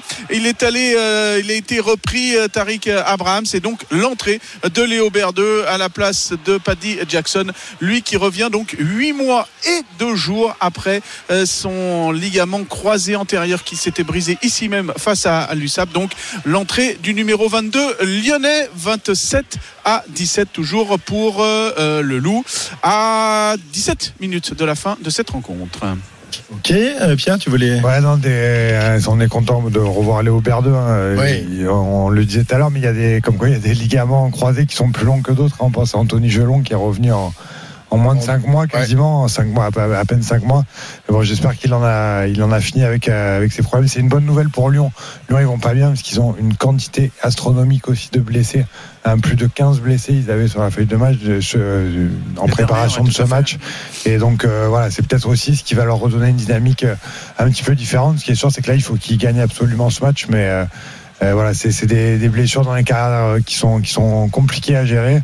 Euh, tant mieux pour Léo Berdeux qu'elle soit derrière lui. Et puis euh, voilà, on pensait pour Alexis Pinturo, Ouais, on lui souhaite. mais, euh, mais même si on, on l'a vu, tu, tu parlais du cas Gelonche, euh, les ligaments, on récupère plus vite qu'avant désormais grâce aux nouvelles méthodes de- Ah, mais d'opération, la récupération. Lui, il a mis un peu Donc plus. ça- Alors, ça lui, dépend. on dit, on on souvent un an euh, Ouais, avant de, de- de retrouver, retrouver son niveau. ouais, retrouver son pour niveau. Gelon, quoi. Il avait le, le- le ménisque aussi touché. hein. Il y avait Ah, ouais, euh, ouais, en ouais, plus de, de- du ligament croisé antérieur euh, pour euh, Léo Berdeux, c'était un petit Hmm. peu plus compliqué. Edouard, c'est un spécialiste des, des ligaments. Exactement, des- c'est pour ça que je peux. connais très, Tout à l'heure, c'est pour ça que tu as dit des ligaments croisés. Non, non, il y en a un seul. hein. Ah, Le ligament croisé le ligament antérieur, croisé antérieur, voilà. postérieur, il y en a- qu'un qui s'opère. Mais toi, il t'en reste plus qu'un, Edouard, c'est ça le truc. Depuis que Ouais, tu es passé par là. Exactement. Et on ne dira pas qui euh, hein, est à l'origine de ça. Non, non, parce que le, le, le, le ligament croisé Ouais. antérieur, je T'as voulu, vais voulu te mesurer recevoir. sur les pistes à un mec des Alpes du Sud, qu'est-ce que tu veux C'est Eh comme ouais, ça. Qu'est-ce que tu veux maintenant que c'est les Alpes du Sud qui gagnent les, co- les, les compétitions Ah bah t'as vu ça Alors c'est dingue. Allez, C'est dingue. 27-17 à 17 minutes de la fin. À tout à l'heure Edouard. Le quintet, oh là là on y est, on est en retard. Fred Kita, le quintet du jour. Salut Fred. Salut euh, Christophe, salut à tous. Effectivement, j'ai le Quintet après pas mal de retard aujourd'hui, mais les concurrents sont quand même arrivés là il y a quelques instants et c'est euh, le grand favori, hein, le numéro 15, Joshua Tree, qui s'est imposé dans ce Quintet Plus devant le numéro 18, Joviality. La troisième place pour le numéro 5, Desiderio Desi. La quatrième place pour le 8, Justin Bold et la cinquième place pour le numéro 6, Bengan. Je récapitule l'arrivée provisoire en chiffre du Quintet 15, 18, 5, 8 et 6. Les jeux d'argent et de hasard peuvent être dangereux. Perte d'argent, conflits familiaux, addiction. Retrouvez nos conseils sur joueurs-info-service.fr et au 09 74 75 13 13. Appel non surtaxé. 15h29, vous êtes sur RMC, on revient dans, dans un instant. La suite euh, et la fin de ce loup euh, euh, Connard. Et puis on va également partir euh, dans l'Atlantique, retrouver un skipper euh, qui participe à l'Arkea Ultimate Challenge. Tom Laperche euh, devrait être avec nous dans un instant. On essaye de, de le joindre, évidemment, c'est pas facile. Il est euh, pas très loin des, des côtes du Brésil dans cette course incroyable autour du monde en solitaire sur un trimaran géant. On va tenter de le joindre dans un instant. RMC Intégral Sport. Christophe Cessieux. 15h34 sur RMC, l'intégral sport jusqu'à jusqu'à 16h. À 16h, vous retrouverez euh, Florent Moussi et d'autres d'autres directs, notamment le, le rugby avec ce match entre Et le. On va essayer quelque chose, Pierre. On va essayer de, de partir euh, au milieu de l'Atlantique. Alors c'est pas facile, euh, c'est pas sûr que ça réussisse, mais on va tenter de joindre euh, Tom Laperche, qui est le Benjamin de l'Arkea Ultimate Challenge, cette course euh, à la voile en solitaire autour du monde à bord de- des trimarans qui s'était lancé de, de Brest. C'était le, le week-end dernier. Et avec ces, ces Formule 1 de la mer, eh bien, les bateaux vont très vite et ils sont en plein milieu de, de l'Atlantique, pas très loin des- d'ailleurs des, des côtes du Brésil. Et est-ce que Tom nous entend à bord euh, de son, de son voilier SVR Lazarti qui est en tête de, la course On tente le coup. Bonjour Tom. Bon- bonjour, bonjour à tous, Intégral Sport, vous allez bien Ah mais super, on est ravis de t'entendre Tom, c'est toujours ah, c'est Ouais, c'est un peu miraculeux parce que tu es, au bout du monde, tu es sur, sur ton voilier euh, perdu dans, dans, dans, dans l'océan et on est avec toi en, en ligne. C'est magique. Raconte-nous déjà, fais-nous rêver, raconte-nous, dis-moi ce que tu vois. J'imagine l'océan à perte de vue. Euh, les, les conditions climatiques sont un peu meilleures qu'elles étaient en, en milieu de semaine? Ouais, exactement, vous avez bien résumé. Donc, je suis sur le trimaran SVR Lazartigue, au milieu de l'Atlantique à peu près. On, vient de, on va passer l'équateur euh, en fin de journée et on descend euh, plein sud euh, pour entamer un tour du monde. Donc, partir sous l'Afrique du Sud et ensuite sous l'Australie, sous le Cap Horn et, remonter à Brest. et on devrait mettre entre 40 et 50 jours. Et voilà, ça fait une petite semaine qu'on est en course. Et on a le privilège d'être en tête. Et début de course s'est bien passé. Et là, le bateau, on navigue, euh, faut imaginer le bateau au vent de travers, ces grands trimarans de 30 mètres de long euh, qui, qui arrivent à voler au-dessus de l'eau et on a des conditions parfaites pour naviguer à, à des super vitesses, donc entre 30 et 40 nœuds de vitesse, euh, ça fait, euh, ça fait 60-70 km heure. Ah ouais, quand même. 60-70 km heure va en vite, volant au-dessus de l'eau euh, sur, sur ton trimaran. Il fait combien de mètres le, le, le, euh, SVR Lazartigue, Tom? Euh, Raconte-nous, parce que c'est, c'est un monstre. Hein Ouais, c'est un multicoque, un trimaran SVR Lazartic. Donc, il fait 32 mètres de long, 23 mètres de large. Ouais. Il y a trois coques et le mât est à 35 mètres au-dessus de l'eau. Et, là, on est euh, les six bateaux euh, identiques à, à descendre l'Atlantique. Et, et tu gères ça tout seul, hein, euh, pour, pour gérer un monstre de 30 mètres euh, de, de long, 35 mètres de, de haut. C'est-à-dire que pour envoyer les voiles, pour empanner, pour changer de direction, tu fais ça tout seul. Et il nous parle en même temps. Et il nous parle en même temps. Il est, fait, il est trop fort. Ouais, un peu. Ouais, là, je fais ça, bah, là, je fais ça tout seul. J'ai pas le choix. Alors, il y a une belle équipe à terre euh, qui a préparé le bateau pour être prêt pour cette course, et puis en même temps une équipe de routage météo, donc euh, qui analyse la météo euh, pour m'aider à choisir la meilleure trajectoire. Et puis sinon, après sur l'eau pour faire les manœuvres et piloter le bateau, on va dire que ouais, ça c'est tout seul. Et, et au fur et à mesure, je m'impressionne à, à réussir. C'est presque plus impressionnant de l'extérieur qu'en en, rêvant en forme ces bateaux-là et en voyant des, des marins partir tout seuls et réussir à faire ces manœuvres et à enchaîner à plusieurs jours les uns après les autres à des formidables vitesses. Et là, c'est ce qu'on est en train de faire. Ouais, parce que le, solitaire, tu sais ce que c'est. Tu as gagné la, solitaire du Figaro, mais enfin, c'était sur un monocoque. Là, on est quand même sur euh, sur un engin d'une taille et d'une euh, ambition euh, complètement euh, différente. C'est la première fois d'ailleurs que tu navigues euh, seul à bord de ce bateau. Euh, tu as fait la, Jacques Vabre, tu as terminé deuxième avec François Gabard, euh, qui t'a confié justement ce, bateau pour pour cette course. Mais c'est c'est tout nouveau pour toi de gérer cette cet engin tout seul. Ouais, c'est assez nouveau de, naviguer sur ce trimaran SVR Lazartigue euh, en solitaire et en même temps, euh, ça fait deux ans et demi que ce bateau a été mis à l'eau et il y a eu beaucoup de travail pour le, concevoir, le construire. Et depuis deux ans, avec euh, l'équipe qui était autour de, ce bateau et les François Gabard, j'ai pu partager beaucoup, naviguer beaucoup sur le bateau, prendre de l'expérience pour aujourd'hui être capable de, de, de naviguer tout seul et, d'être, euh, et que ça se passe bien. Pierre. Oui, euh, Thomas, co- comment ça se passe au niveau de la récup du repos? Parce que quand on est tout seul et qu'il faut euh, manager un bateau d'une telle ampleur avec euh, en plus une météo clémente, est-ce que tu as réussi à te reposer? Est-ce que c'est des, des tranches régulières que tu maîtrises? Mais peut-être que pour les auditeurs puissent se rendre compte de l'organisation euh, que tu as sur le bateau. Ouais, alors ces bateaux, on est en solitaire dessus. Alors on navigue souvent sous pilote automatique, donc c'est-à-dire pour que diriger le bateau et aller à droite à gauche, ça c'est un, c'est un pilote automatique. Ensuite, nous on doit régler les voiles, changer les voiles quand il faut, quand la météo change. Et, on- et après, on optimise la vitesse en, en réglant un peu tout ça en permanence. Et en même temps, euh, il y a des moments où il faut prendre soin de soi et, euh, et, redor- et dormir, euh, se gérer, se faire à manger. Et puis euh, parce que parce qu'on n'est pas sur un sprint de, de deux jours, là, on est Eh sur ouais. l'échelle du Tour du Monde. Donc ça va être cette semaine. Il faut et on fait des siestes, on accumule, on arrive à faire des petites siestes d'une demi-heure et on, arrive à enchaîner des siestes d'une demi-heure quand les conditions sont sont propices. Mais Ouais. oui, je suis assez convaincu qu'on finira euh, Un peu bien cramé. bien fatigué. Mais c'est- ça Bon. fait partie des, des choses qu'on va chercher aussi. Alors une demi-heure, une demi-heure en ce moment, c'est presque la grasse mat parce que là, il est euh, en descente de l'Atlantique, mais ensuite, euh, Tom, il va falloir affronter les, les mers du Sud. Une fois le, le cap de Bonne-Espérance passé, euh, il y aura l'océan Indien, puis derrière le, le, le Pacifique euh, avec des, des vagues incroyables. Est-ce que tu as déjà navigué dans, dans les mers du Sud? Parce qu'on sait que euh, pour tout marin, c'est le ouais, c'est le c'est l'Everest des, des marins évidemment là-bas. Euh, je suis allé une seule fois, c'est à, peu près un an exactement. C'était au mois de février euh, l'année dernière. J'étais dans les, une belle étape. En, pour le coup, c'était en équipage, en monocoque, entre l'Afrique du Sud et le Brésil. Donc, on avait fait les 30 jours en mer autour de l'Antarctique. Et là, c'est un peu différent parce que bah, c'est en solitaire, donc il y a un peu plus d'exigence et un niveau de stress un peu plus élevé. Mais, euh, mais j'ai envie de retourner dans ces endroits-là. Il y a des endroits qui sont, qui sont magnifiques. Voilà, voir les albatros, voir les vagues géantes, euh, les icebergs, mais le plus loin possible, et, et- et tracer ta route évidemment pour euh, pour remonter ensuite et pour euh, remporter cette course. Merci Tom, c'était un bonheur de discuter avec toi. On te souhaite une bonne navigation, bon vent, régale-toi. Et, euh, et on essaiera de te rappeler pour que tu nous donnes des nouvelles, notamment quand tu seras euh, dans, au pays des albatros. Merci Tom Laperche.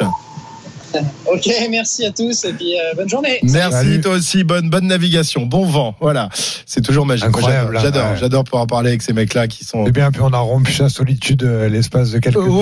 ouais, mais ils sont toujours euh, très occupés quand Ouais, même. bien sûr, bien discuter avec les, les Et- gens à terre pour le seuls sur le routage. mais tout sûr, seul sur le bateau et tout beaucoup. seul face à. C'est génial de partager ça avec lui, euh, alors qu'il doit aller à 30 nœuds au-dessus de l'eau, là, c'est c'est incroyable. Incroyable. Voilà pour euh, l'Ultima, euh, l'Arkea Ultime Challenge. 15h41, euh, un petit tour euh, au rugby avec euh, Édouard G, qui n'est pas tout seul, lui. Il est à Gerland, bien entendu, bien accompagné par les rugbyman aussi, et par les spectateurs. Ouais, et puis c'est pas aussi loin que ça, donc la ligne elle est plus plus sûre. Euh, 10 000 personnes pour l'instant qui ont froid. Euh, il y a quelques supporters irlandais et ben, des supporters irlandais qui doivent peut-être espérer parce qu'ils se continuent de se rapprocher. Il y a une pénalité réussie, ça fait que le Loup ne mène plus que de 7 points.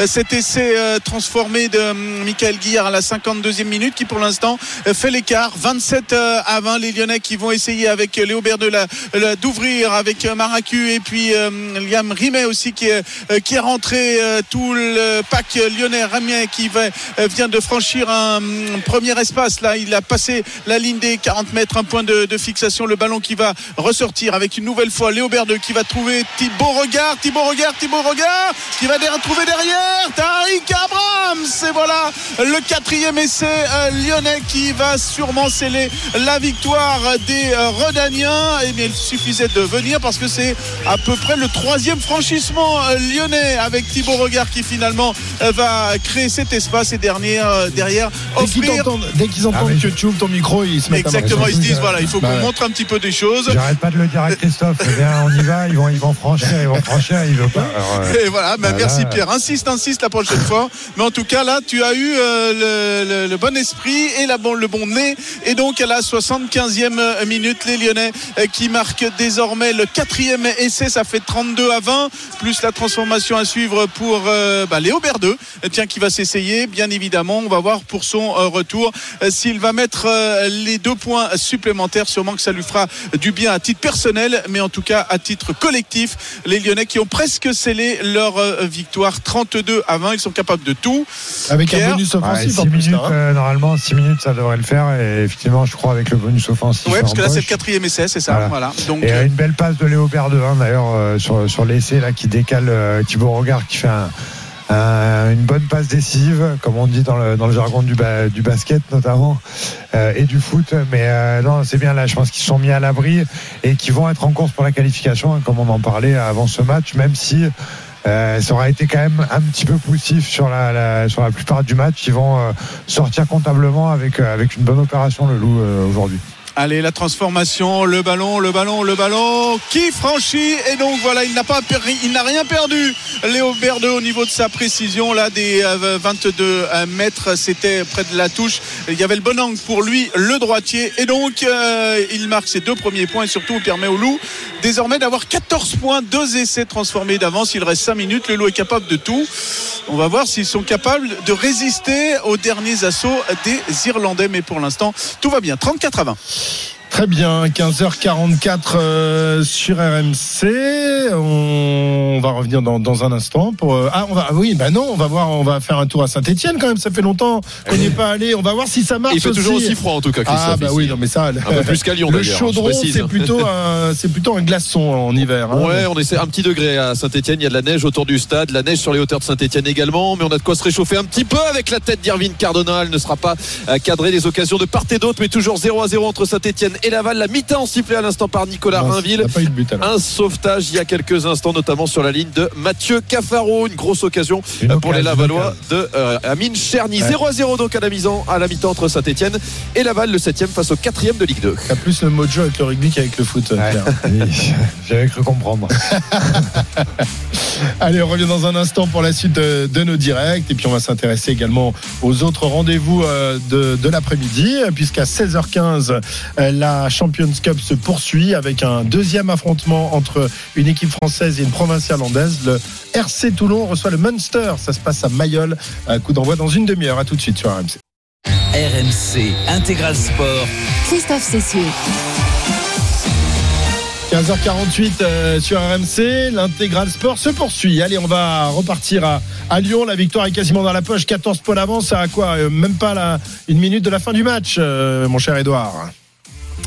précisément. Donc 34 à 20 et des Lyonnais qui sont dans le camp, mais il y a en avant. Ils étaient dans le camp euh, irlandais euh, avec des Lyonnais qui des fois désormais euh, déroulent. Ils vont gagner donc cette partie avec le bonus offensif. Ils avaient déjà gagné face aux Bulls ici même avec le bonus offensif. Ils avaient perdu à Bristol, mais avec le bonus offensif et le bonus dé- défensif, ça nous fait donc 12 points pour les Lyonnais en, en trois journées, deux victoires et un nul. C'est presque le billet pour euh, les euh, huitièmes de finale. Il faut terminer dans, dans les quatre premiers, mais euh, c'est de, de bon augure pour la suite en attendant les autres résultats de, de la journée, notamment de Connacht Bristol. euh, donc euh, la semaine prochaine donc euh, bien pour l'instant tout va bien alors que c'est terminé au niveau du chrono et qu'il va y avoir Dernière une. Dernière mêlée euh, avec introduction pour euh, les Irlandais. Et, ça sera une victoire euh, aussi, messieurs, historique, parce que c'est la première fois en Coupe d'Europe que les Lyonnais gagnent des Irlandais. Et Donc euh, ça sera le, le cas cet après-midi avec peut-être une dernière envolée là pour euh, les Irlandais qui vont passer là. Les... Oh là, il y a peut-être un petit peu un en avant. Ouais, il y a un en avant euh, et qui sera qui sera sifflé. Et derrière, les Lyonnais vont récupérer. Non, même pas Monsieur l'arbitre qui arrête euh, l'action euh, sur euh, cet en avant. Et donc les Lyonnais euh, qui gagnent avec le bonus offensif 34 à 20 doublé de Tariq Abrahams, le Sud-Africain, et, et c'est aussi de Alexandre Tchatchet et de Michael Guillard. Donc ça a été difficile, mais les Lyonnais ont toujours mené au tableau d'affichage. Ils sont fait le dos rond au bon moment, mais c'est toujours la même chose pour ces Lyonnais. C'est une équipe très dangereuse, mais parfois trop facile à prendre euh, un défaut. Les essais irlandais le prouvent, mais l'essentiel est là. Donc les Lyonnais 34 à 20 et peut-être une grosse option pour la qualification Eh pour oui. les huitièmes de finale. Eh oui, parce que les Lyonnais prennent la tête de leur groupe grâce à, grâce à cette euh, victoire euh, bonifiée. Ils passent devant l'Union Bordeaux-Bègles qui jouera dimanche à Bordeaux face aux Saracens. Donc les, les Lyonnais euh, qui, euh, qui sont dans le coup pour une qualif. Euh, Pierre, une, bonne, une bonne nouvelle pour eux, même si on sait la priorité va être de se maintenir en top 14. hein. C'est sans, sans doute ça, mais ils vont. Mais euh, l'infirmerie va finir par se vider quand même un jour. hein. L'infirmerie va- et puis ça, ça va quand même faire du bien aux joueurs, même si le contenu, je pense, ne satisfera pas euh, complètement euh, Fabien Genbacher et Arnaud Egui notamment. Euh, mais euh, ils sont all- allés chercher ce, qui, ce dont ils avaient besoin comptablement pour continuer l'aventure en Coupe d'Europe et puis pour se remettre sur une dynamique un peu plus positive parce que euh, le top 14 c'est plus compliqué, il va falloir qu'ils s'appuient là-dessus pour redevenir une équipe euh, euh, un peu plus conquérante en top 14.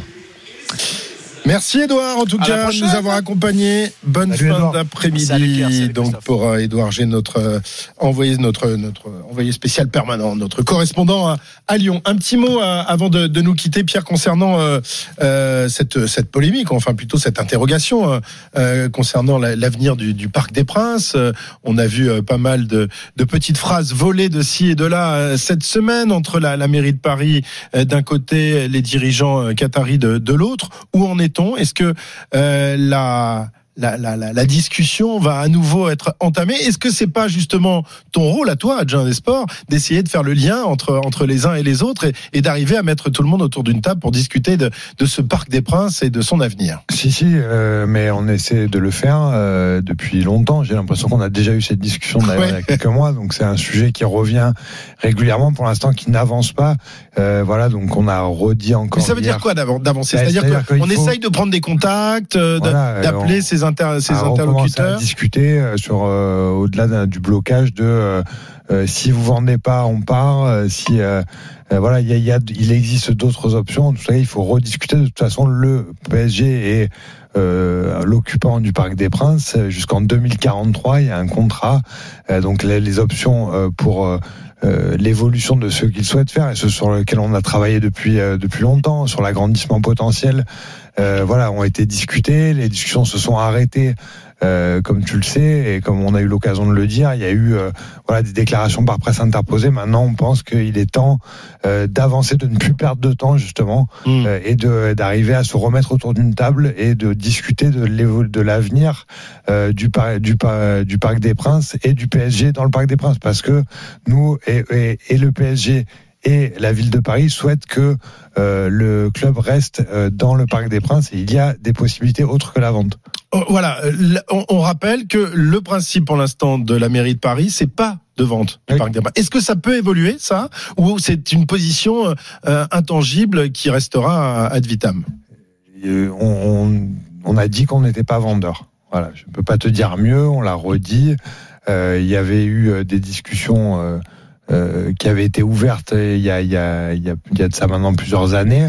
Euh, la ville ne souhaite pas vendre son patrimoine. C'est quelque chose qui euh, fait partie de l'histoire euh, du sport français, d'abord, de l'histoire du PSG. Maintenant, on pense que la meilleure solution est que le PSG reste au Parc des Princes. On le voit, les choses euh, bougent sans vraiment bouger. les, les, les, les options qui se présentent à, euh, Et il existe aux Qataris options. sont quand même pas euh, immenses, quoi. Il existe d'autres options et en tout cas c'est quelque chose qui ne doit pas se faire par presse interposée. Il faut Bien parler sûr. en tant que partenaire et on a eu de cesse de- de- d'appeler à, à ce retour euh, à la raison et à une discussion entre partenaires et voilà c'est ce que je fais aussi aujourd'hui. Tu as bon espoir que les discussions reprennent là que ça va aller vite Ça- parce que euh, le temps passe et euh, pour l'instant on n'avance pas beaucoup. Eh ben, euh, souhaitons que tu euh, tu arrives à, à mettre tout, tout ce petit monde autour de la table pour euh, pour discuter de, de l'avenir de ce beau parc des Princes qui fait partie Absolument. du patrimoine de la France, du patrimoine de de Paris et qu'on a envie de de voir perdurer évidemment et continuer d'accueillir des, des grandes compétitions, notamment le Paris Saint-Germain. Merci Pierre de m'avoir accompagné cet après-midi. Bon après-midi. Hein, je sais que tu as beaucoup de boulot de te- avec les Jeux Olympiques, le Parc des Princes, il arrête pas, l'eau de la Seine qui doit être au top pour euh, le pour le pour le mois de juillet. On ira tous se baigner ensemble. Merci Pierre. À Je t'attends, 15h50. fais gaffe. ouais, je vais mettre mon je vais mettre mon, mon slip de bain et j'arrive. Elle va être bonne de la Seine en ce moment. Tiens. bon après-midi. Dans un instant, Flora Moussi prend le relais avec euh, d'autres matchs et tout au long de l'après-midi. Ciao ciao. RMC Intégral Sport. Flora Moussi.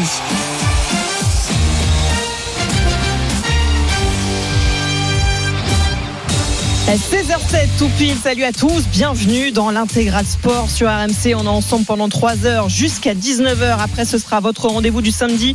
Stephen Time avec Stephen Brun et Benoît Boutron avec euh, en invité dans la draft de Stephen Brendan Chardonnay, le capitaine du stade brestois. Mais d'abord, on est avec notre membre de la Dream Team RMC, Lénaïque Corson. Salut Léna.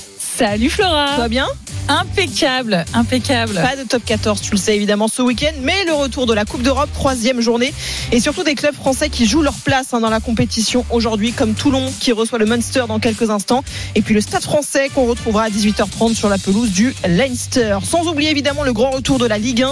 Euh, Steve Savidan sera avec nous à 17h pour le coup d'envoi de Monaco-Reims. Une victoire et les Monégasques seraient provisoirement deuxième du classement. Reims de son côté pourrait faire un bond dans les places européennes. drop.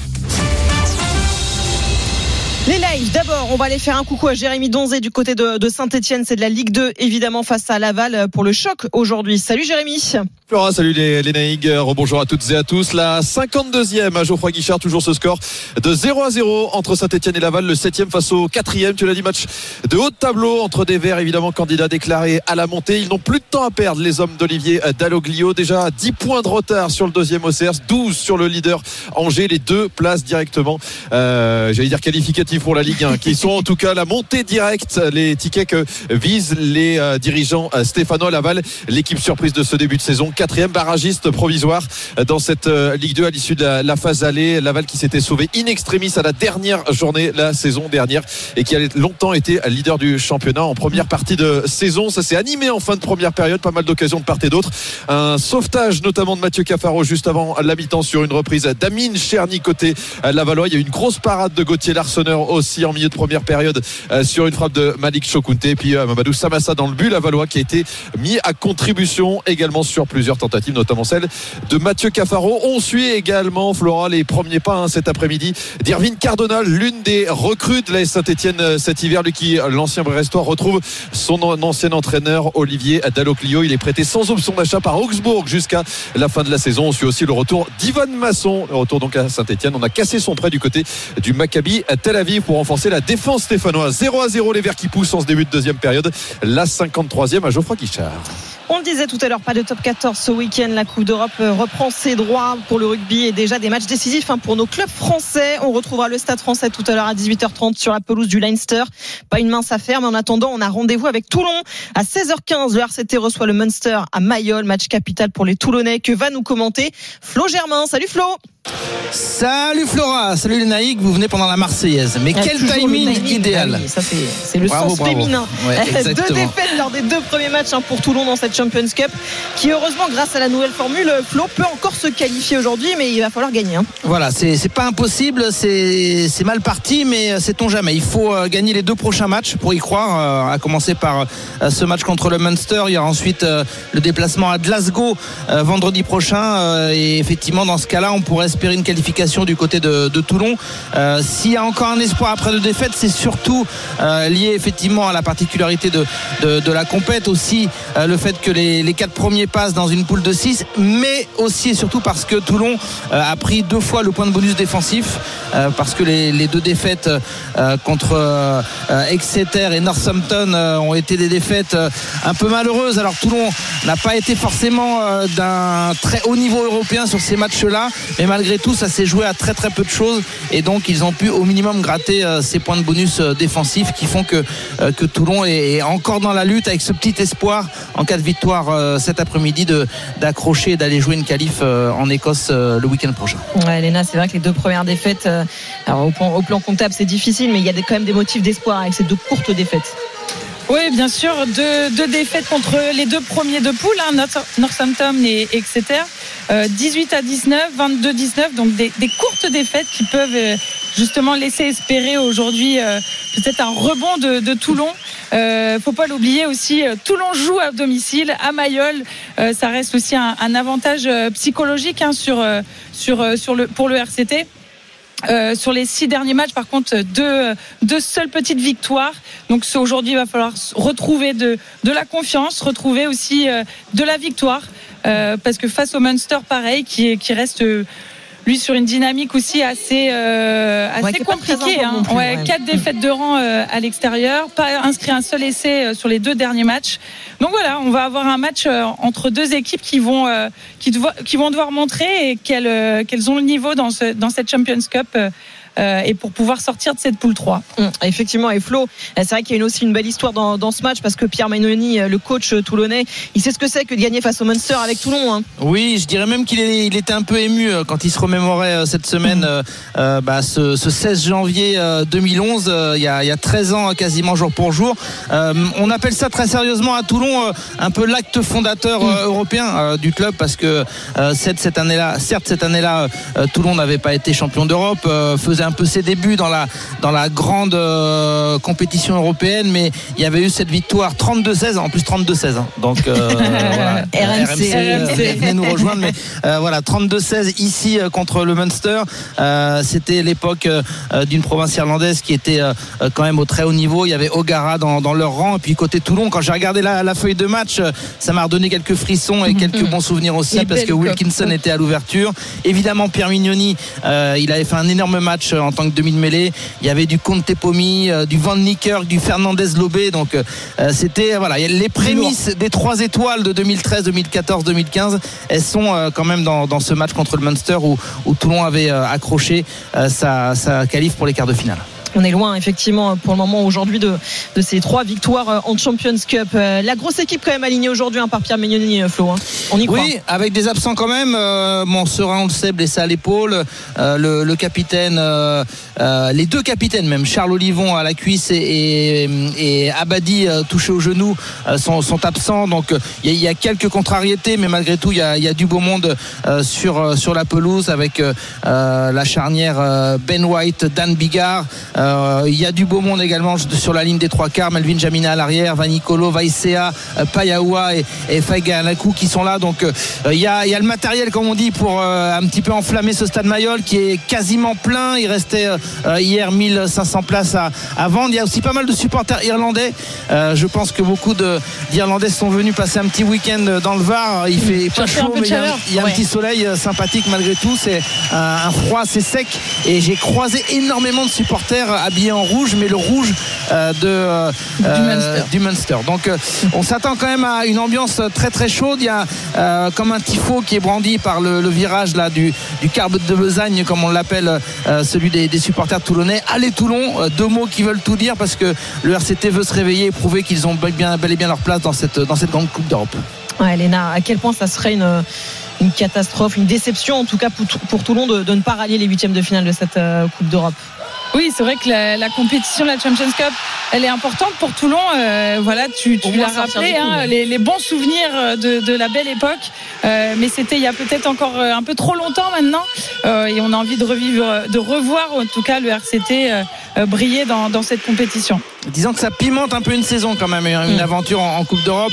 Après, c'est vrai que le public est, est, forcément exigeant quand tu as vécu des épopées, des titres européens, les, les, trois étoiles sur le maillot l'impatience euh, qui règne souvent à Toulon vient aussi de cette époque-là, euh, l'époque Boudjelal, la porte où euh, on veut revivre ces émotions-là. Donc forcément, s'il y avait un échec dès la phase de poule, ce serait un petit peu mal vécu, vécu comme une petite contrariété pour le club et, et, chez les supporters. Ouais, surtout qu'il y a quand même aussi des, des hauts et, et, des bas en, en championnat. Flo, la dernière défaite hein, face à Montpellier notamment, elle fait mal aux têtes hein, celle-là. Hein. Oui, coup d'envoi éminent en tout cas là pour ce match, mais Montpellier, ça a été de toutes les défaites parce que les, les en parlait de la, de la mauvaise série.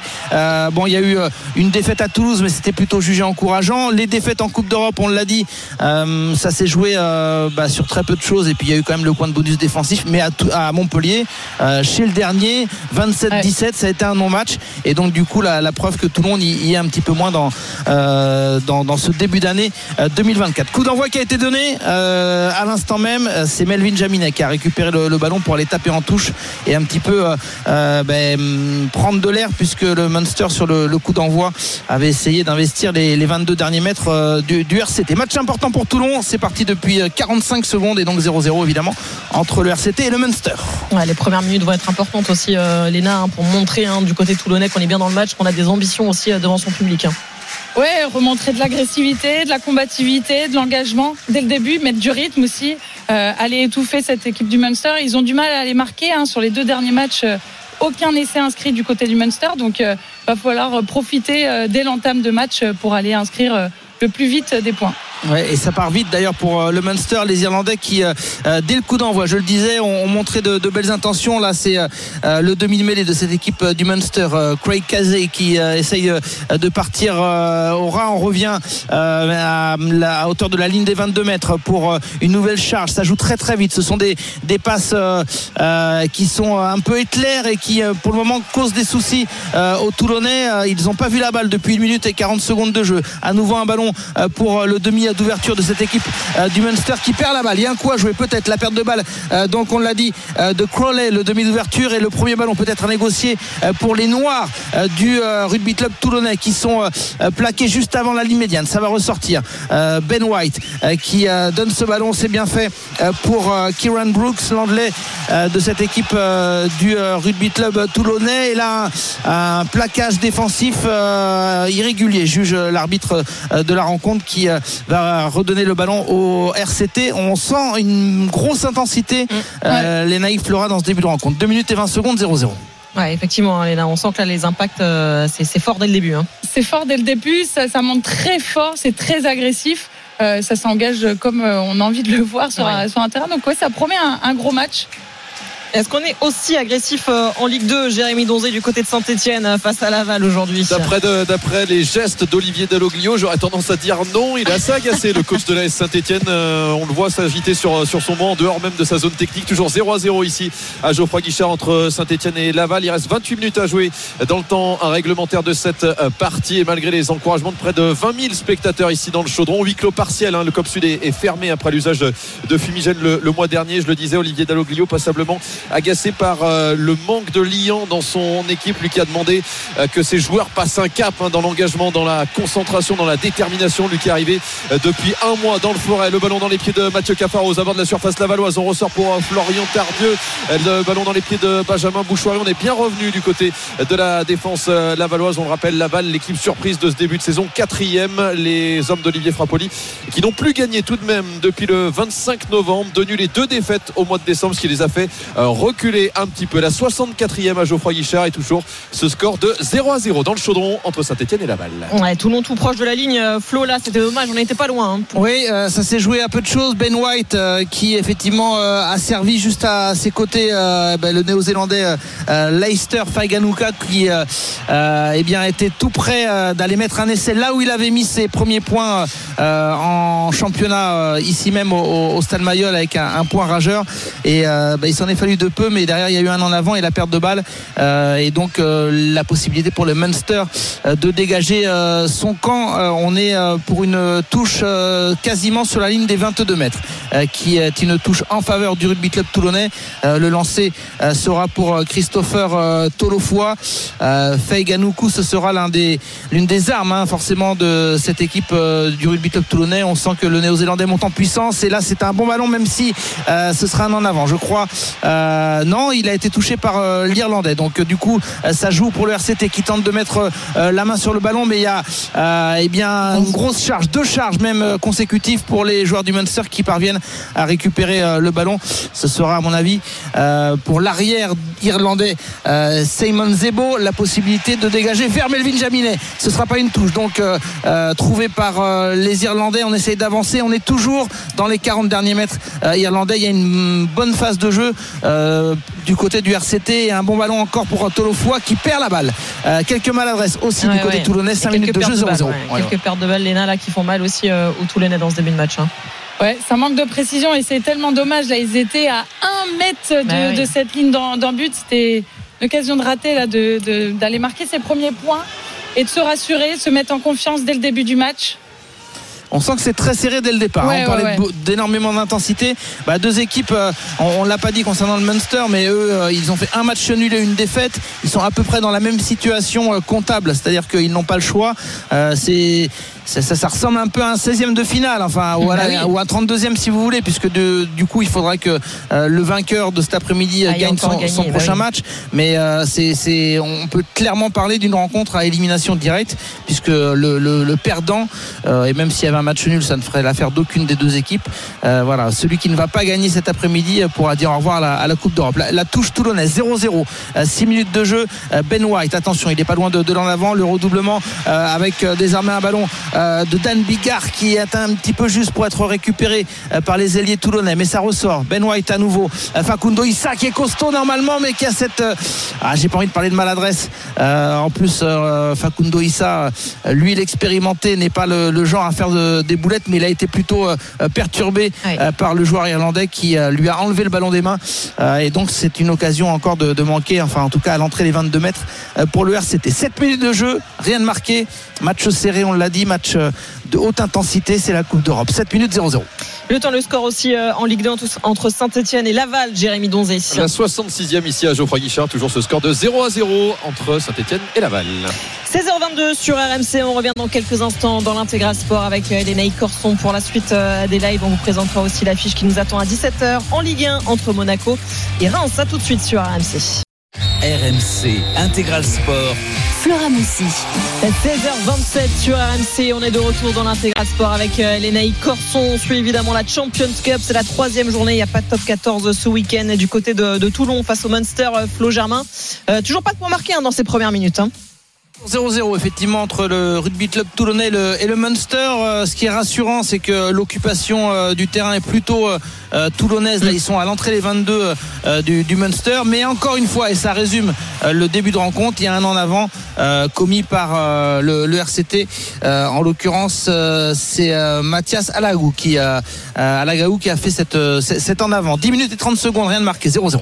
Ouais, Elena, c'est vrai qu'il a raison de le souligner, Flo. C'est vrai que l'occupation de terrain plus du côté euh, toulonnais. Il y a des bonnes choses, la défense aussi est présente, mais euh, c'est vrai qu'il va falloir peut-être plus de précision aussi dans les gestes. Ouais, c'est vrai que du côté de Toulon, euh, on occupe plutôt bien au pied, on est plutôt bon sur, sur le, le plan stratégique. Mais par contre, euh, sur la réalisation, on a du mal. On a du mal sur les Grosse contacts. occasion pour Laval avec cet Am- Amine Cherny qui était tout près de l'ouverture du score ici à, à Saint-Etienne. Moins de 20 minutes à jouer, toujours 0 à 0.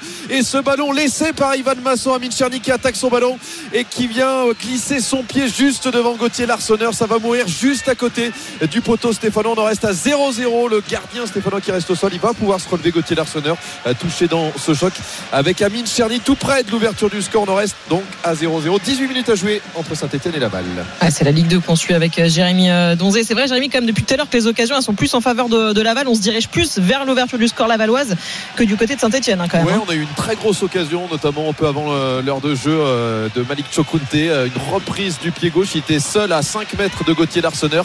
Euh, Reprise de volée sur un centre de Thibaut Vargas qui est venu mourir à côté du garde d'attention. De nouveau rush là, mais la bonne défense de Denis Sapia. Et on va pouvoir se dégager côté Stéphano. Mais effectivement, des Stéphanois qui sont en danger face à des Lavallois, toujours aussi surprenant. Il y a du coaching à venir euh, pour Olivier Dalloglio avec l'entrée en jeu notamment de Lamine Fomba et du jeune Mathis Amougou, finaliste du mondial U17 avec euh, l'équipe de France. C'était fin novembre face à l'Allemagne. 18 minutes à jouer donc et 0-0 toujours entre Saint-Etienne et Laval. On retourne à Toulon, euh, Flo, parce qu'il y a une bonne touche pour les Toulonnais. hein. Oui, euh, effectivement, sur euh, un, un long ballon joué par le, le RCT, la tentative euh, de Crowley de récupérer le, le ballon avant qu'elle ne sorte en touche et euh, euh, du coup il l'a il l'a touché. C'est une touche pour le RCT à 15 mètres de l'embut. Elle est euh, effectuée. euh, ce, ce lancer a été fait par euh, Christopher Tolo, Tolofoy. Euh, la cocotte, comme on dit, se, met en place pour tenter d'avancer, mais elle s'écroule Euh, et du coup ça ressort quand même par Ben White euh, qui est déjà déjà là pour servir à, ses côtés. Euh, eh bien le pilier Danny Priso, euh, ça avance assez peu quand même hein, du côté du rugby club toulonnais, euh, même si euh, la priorité euh, doit être là sur cette phase de jeu, cette action euh, d'être plus précis dans euh, dans les euh, dans les transitions du ballon et surtout dans dans l'avancée sans qu'il y ait d'en avant ou ou d'erreur technique parce que c'est trop le cas depuis le début de la rencontre. Toujours Ben White.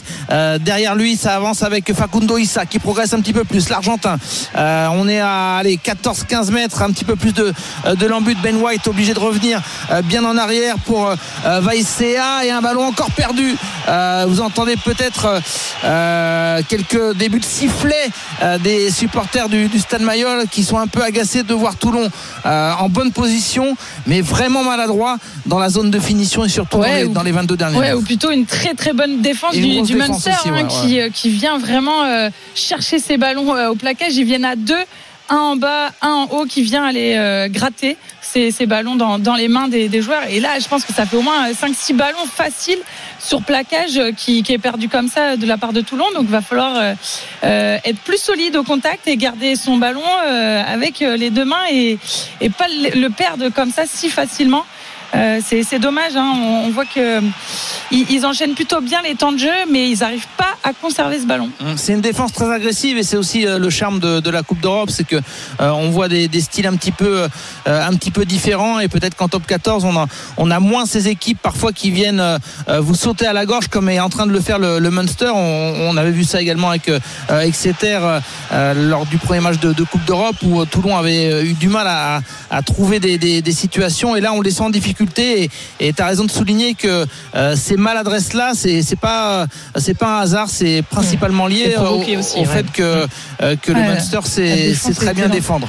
Il n'y a pas d'autres paramètres, hein. il n'y a pas de, de, de vent, de, de pluie, de, euh, de, de ballon qui serait, Oui, le ballon pas, qui serait voilà. mouillé, etc. Mm. Par contre, il y a une pénalité à venir et là, euh, sans prendre de risque, on peut parier sur le fait que le, le RCT va essayer de prendre des points.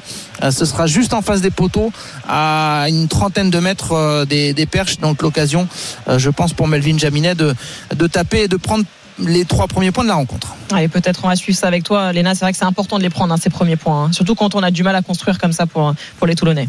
Ouais, bien sûr. Bah là, il faut, faut profiter. Il faut, faut aller marquer les, les premiers points euh, dans, dans ce match.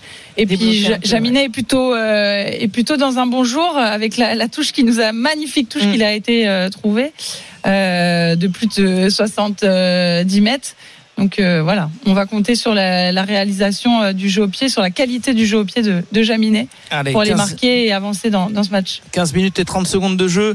Euh, Melvin Jaminet, le, le silence dans le, dans le Stade Mayol. Il est à euh, 32-33 mètres, euh, pile poil face au perche.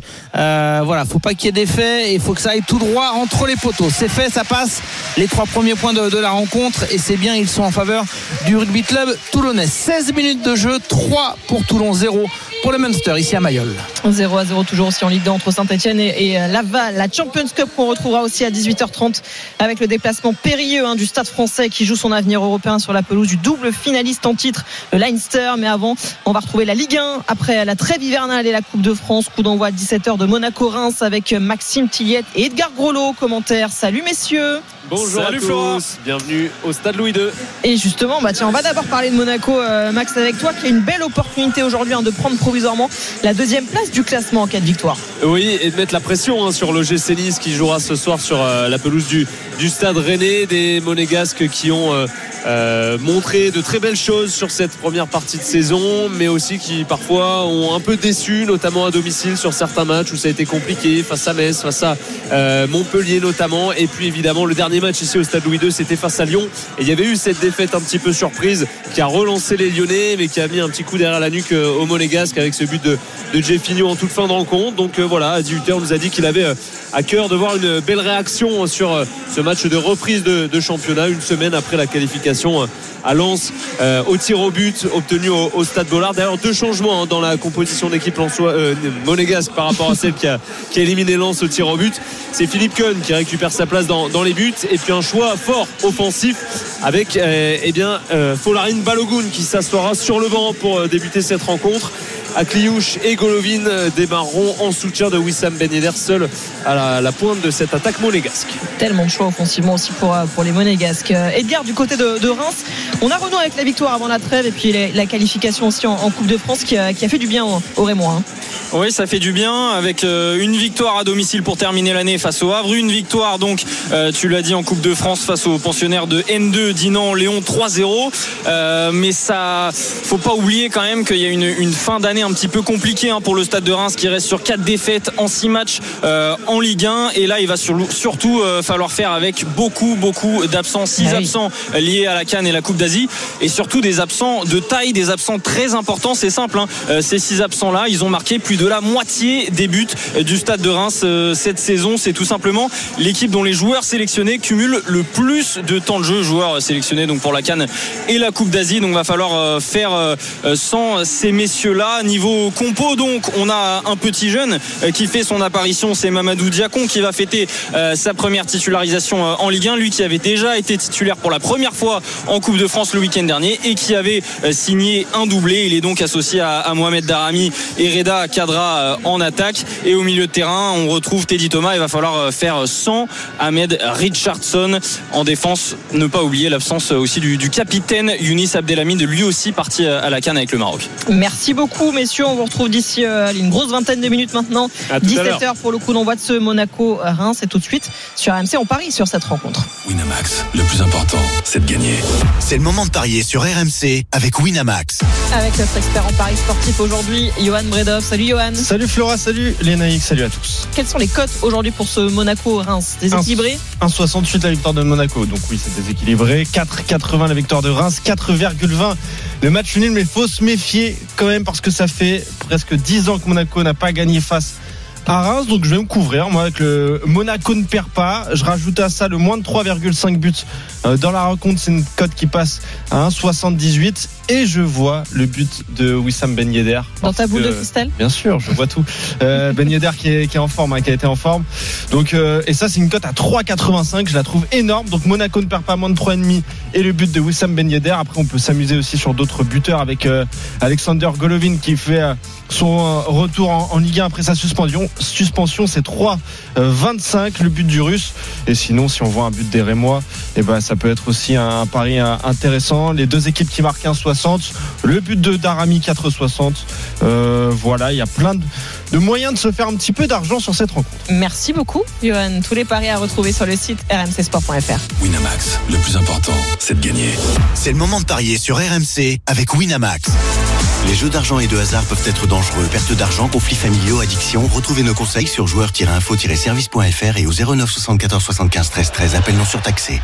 La Champions Cup, on y retourne du côté de, Mayol avec Toulon qui a inscrit les premiers points. Euh, Flo, est-ce que ça leur a permis hein, de, de trouver un petit peu plus la faille dans la défense solide hein, du Munster aujourd'hui Oui, de, de trouver euh, la confiance aussi, Oui. parce que euh, le gros point positif quand même de ce début de rencontre, on le rappelle, un 3-0 pour le, le RCT, une pénalité de, de Melvin Jaminet, c'est que à part sur euh, le coup d'envoi où le Munster euh, très fort euh, euh, a mis une, une grosse intensité, euh, euh, ça a duré deux minutes, euh, mais derrière Toulon a réussi à, à ressortir proprement le ballon. Bah, depuis, on n'a pas vu euh, les Irlandais euh, dans, dans le camp de- du RCT, donc c'est quand même euh, un signe alors qu'on va passer la 20e minute. Là, ils ont réussi à gratter un, ballon euh, très intéressant euh, pour euh, du coup bah, une pénale touche qui va permettre au RCT d'avoir. on pensait que ce serait peut-être une situation un peu plus favorable, à savoir que Melvin Jaminet allait se rapprocher un peu plus de, de l'embut, mais ce sera juste à l'entrée des 22 euh, pour une, touche donc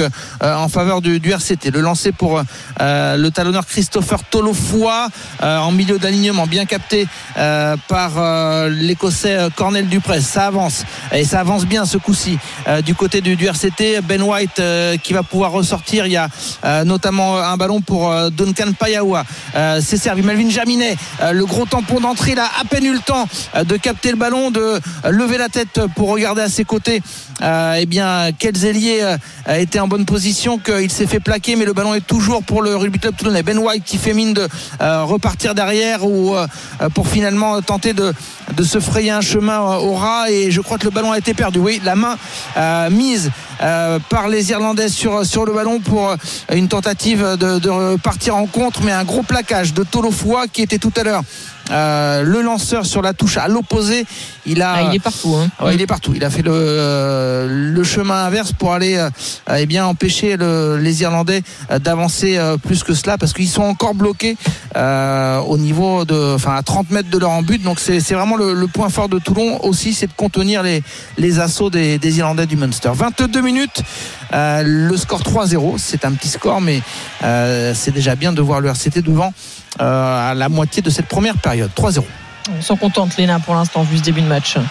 Ouais, ouais, on s'en contente. C'est vrai que on Un peu frustrant, je te sens frustré. hein. Ouais, un peu frustré. Et puis on, on sent que ouais, le, le Toulon manque peut-être un peu de, de sérénité. On voit des, des passes qui qui arrivent pas forcément dans les mains, des choix un petit peu euh, pas forcément les, les meilleurs. De, ouais. ouais, voilà, de, de vouloir jouer à tout prix. Par contre, c'est une, c'est une bonne chose, mais des fois, euh, il vaut mieux garder euh, garder et conserver le, le ballon plutôt que faire des, des passes improbables. C'est un Toulon qui doute euh, un petit peu, hein, parce que tu le rappelais, euh, euh, Léna, il y a, une période, une série assez compliquée, alors que là, il y a un festival magnifique. Euh, il est parti sur 50 mètres. Euh, il y a un coup à jouer pour Vanicolo, qui a servi à son coéquipier pour aller à l'essai, superbe essai de Duncan Payawa. C'est un essai extraordinaire, initié par Vanicolo, qui est parti de son propre camp. Il a fait 50 mètres à lui tout seul, à base de crochets, de feintes de corps, pour aller servir derrière Duncan euh, Payawa, le trois quarts centre de cette équipe euh, du rugby club toulonnais. Et c'est fantastique. Vous vouliez des émotions, vous êtes servis. voilà, il suffisait de les réclamer. Il suffisait d'annoncer un petit peu de frustration par rapport au score, par rapport à un jeu euh, effectivement euh, un peu bridé et, et avec quelques maladresses à l'attelé. Mais là, euh, vraiment, Vainicolo. Il a Ouais. Quelle, course, quelle course dans la défense là, de Wenicolo Oh, Incroyable. Il part des, magnifique. des 22, il zigzague dans, dans la défense, il va chercher les, les, bons, euh, les bons trous, les bons intervalles. Il résiste, hein. Et Il ouais, les et sans compter les appuis, ouais, Ouais, et, puis, et puis garder sa vitesse en même temps que d'aller faire ses appuis, puis garder la lucidité aussi de, de jouer avec les, les copains qui sont autour, qui sont au soutien, euh, qui suivent bien la course de, de Venicolo. Venicolo et derrière, magnifique essai entre les perches de, de Toulon. Euh, premier essai du match, il fait du bien celui-ci. Et puis surtout, il part de, de loin. Ah ouais, ouais, ça, 50 à Finalement, 60 ils aiment à bien jouer dans le désordre. Euh, Finalement, c'est là peut-être où ils sont le plus euh, imprévisible et, finalement peut-être le plus à l'aise aussi pour pour se lâcher. Oui, et mais puis là peut-être la- que justement ils vont retrouver un peu de la sérénité. Ils se sont ils auront trouvé au moins ces premiers points. Ouais, quand, quand tu regardes la ligne de trois quarts euh, du RCT aujourd'hui, on a deux Fidjiens, Ouais, euh, deux. Samoans, donc Duncan Payawa qui vient de marquer, euh, et le T'es en train de me dire qu'en fait ils, ils veulent pas, ils aiment pas le jeu organisé. Ben non, mais on en a parlé, ça a été l'un des débats de la Coupe du Monde, où parfois on a eu des scores fleuves, des, euh, des matchs où euh, euh, certaines équipes, comme les, euh, les, les Fidji notamment, euh, eh bien, étaient spectaculaires, euh, mais euh, euh, parfois souffraient euh, face à des équipes euh, très organisées, tactiquement euh, peut-être plus au point. Euh, ben là, on voit que parfois euh, il y a des, des, un coup de magie d'un coup, et, et cet éclair, il est venu de Vanicolo avec euh, cette course que euh, tu as employé le mot zigzag, c'était exactement ça, à droite, à gauche, pendant 50 mètres pour aller servir Duncan Payowa derrière, et donc marquer le premier essai de cette rencontre. 10-0 pour le rugby club toulonnais, 25 minutes de jeu au Stade Mayol. Le temps, le score en Ligue 2 entre Saint-Etienne et Laval, Jérémy Donzé. Laval qui pousse, mais euh, qui ne trouve pas la faille pour l'instant. 3 minutes 30 encore à jouer dans le temps réglementaire de cette partie. Ici à Geoffroy Guichard, toujours ce score de 0 à 0 entre saint et Laval, le 7e et le 4e de Ligue 2. 16h43 sur RMC, l'intégral sport revient tout de suite avec euh, les Nike Corson pour euh, la suite de ces lives, la fin aussi de ce match en Ligue 2 entre Saint-Etienne et Laval. À tout de suite sur RMC. RMC Intégral Sport.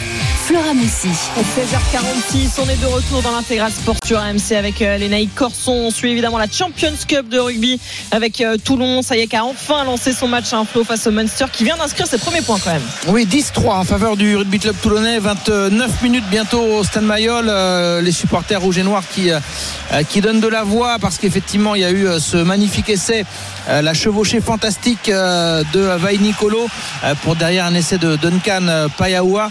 Et euh, les trois premiers points euh, du, euh, du Munster sont venus euh, du pied droit de Jack Crowley, euh, le demi d'ouverture, une pénalité euh, euh, qui n'était pas si évidente en, en diagonale à, à quasiment 40 mètres euh, des perches euh, et on a entendu quelques acclamations dans, dans le stade. Euh, c'est bien la preuve et c'est ce que je disais dans, dans l'avant-match oui, qu'il y a avait quelques supporters irlandais venus passer un petit week-end euh, euh, dans, dans le Var ou, ou sur la côte euh, et évidemment ne, ne pas manquer ce, ce match. Euh, donc il y a du répondant euh, face aux, supporters du, du RCT 10-3 pour Toulon.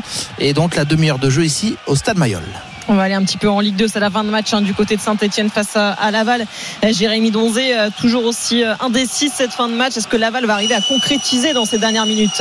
Pour l'instant, non, mais les Lavallois sont encore à, l'attaque à, l'instant. On est rentré dans le temps additionnel depuis 1 minute 30. Il reste 1 30 également à jouer. Toujours ce score de 0 à 0 à Geoffroy Guichard devant un peu plus de 18 000 spectateurs malgré le froid ici présent dans le forêt. Évidemment, le ballon dans les pieds de Mamadou Samassa, le gardien de but Lavallois qui a été mis à notamment en fin de première période, mais il a vécu un deuxième acte un peu plus euh, tranquille. Mamadou euh, Samassa, les Lavallois qui ont eu les meilleures situations dans cette rencontre sans parvenir pour l'instant à euh, mettre la balle au, fond avec ce ballon. On va suivre l'une des dernières offensives, en tout cas avec le bon retour de Michael Nadé. Il y aura une faute hein, pour les Stéphanois. On va pouvoir se dégager et souffler un petit peu la dernière minute du temps additionnel, les dernières consignes d'Olivier Dalloglio. Il avait attaqué son séjour à Saint-Etienne par un match nul du côté de Bordeaux, un match nul et vierge déjà 0 à 0 et ça se dessine un deuxième match nul évidemment pour euh, Olivier Dalloglio qui entre temps a, a décroché sa première victoire. C'était juste avant la trêve ici même face à Bastia. Victoire 3 buts à 2 au, au bout du suspense pour les Stéphanois qui, on le disait avant le match, n'avaient pas de, de temps à perdre, plus trop le droit à l'erreur, qui sont 7 mais déjà euh, bien loin des euh, places, des tickets directs pour la montée en Ligue 1. Les deux premières places, 10 points de retard sur Auxerre, 12 Et sur c'est du. Munster Et c'est du Munster, on les sentait revenir dans, dans cette rencontre et c'est euh, le néo-zélandais Alex Nankivel euh, qui va aplatir. C'est allé euh, très très vite. On disait que le point positif de cette rencontre côté toulonnais, c'était qu'on voyait très très peu le Munster, mais par contre quand on les voit dans les 22 euh, ou tout près de la zone de, de danger, c'est chirurgical.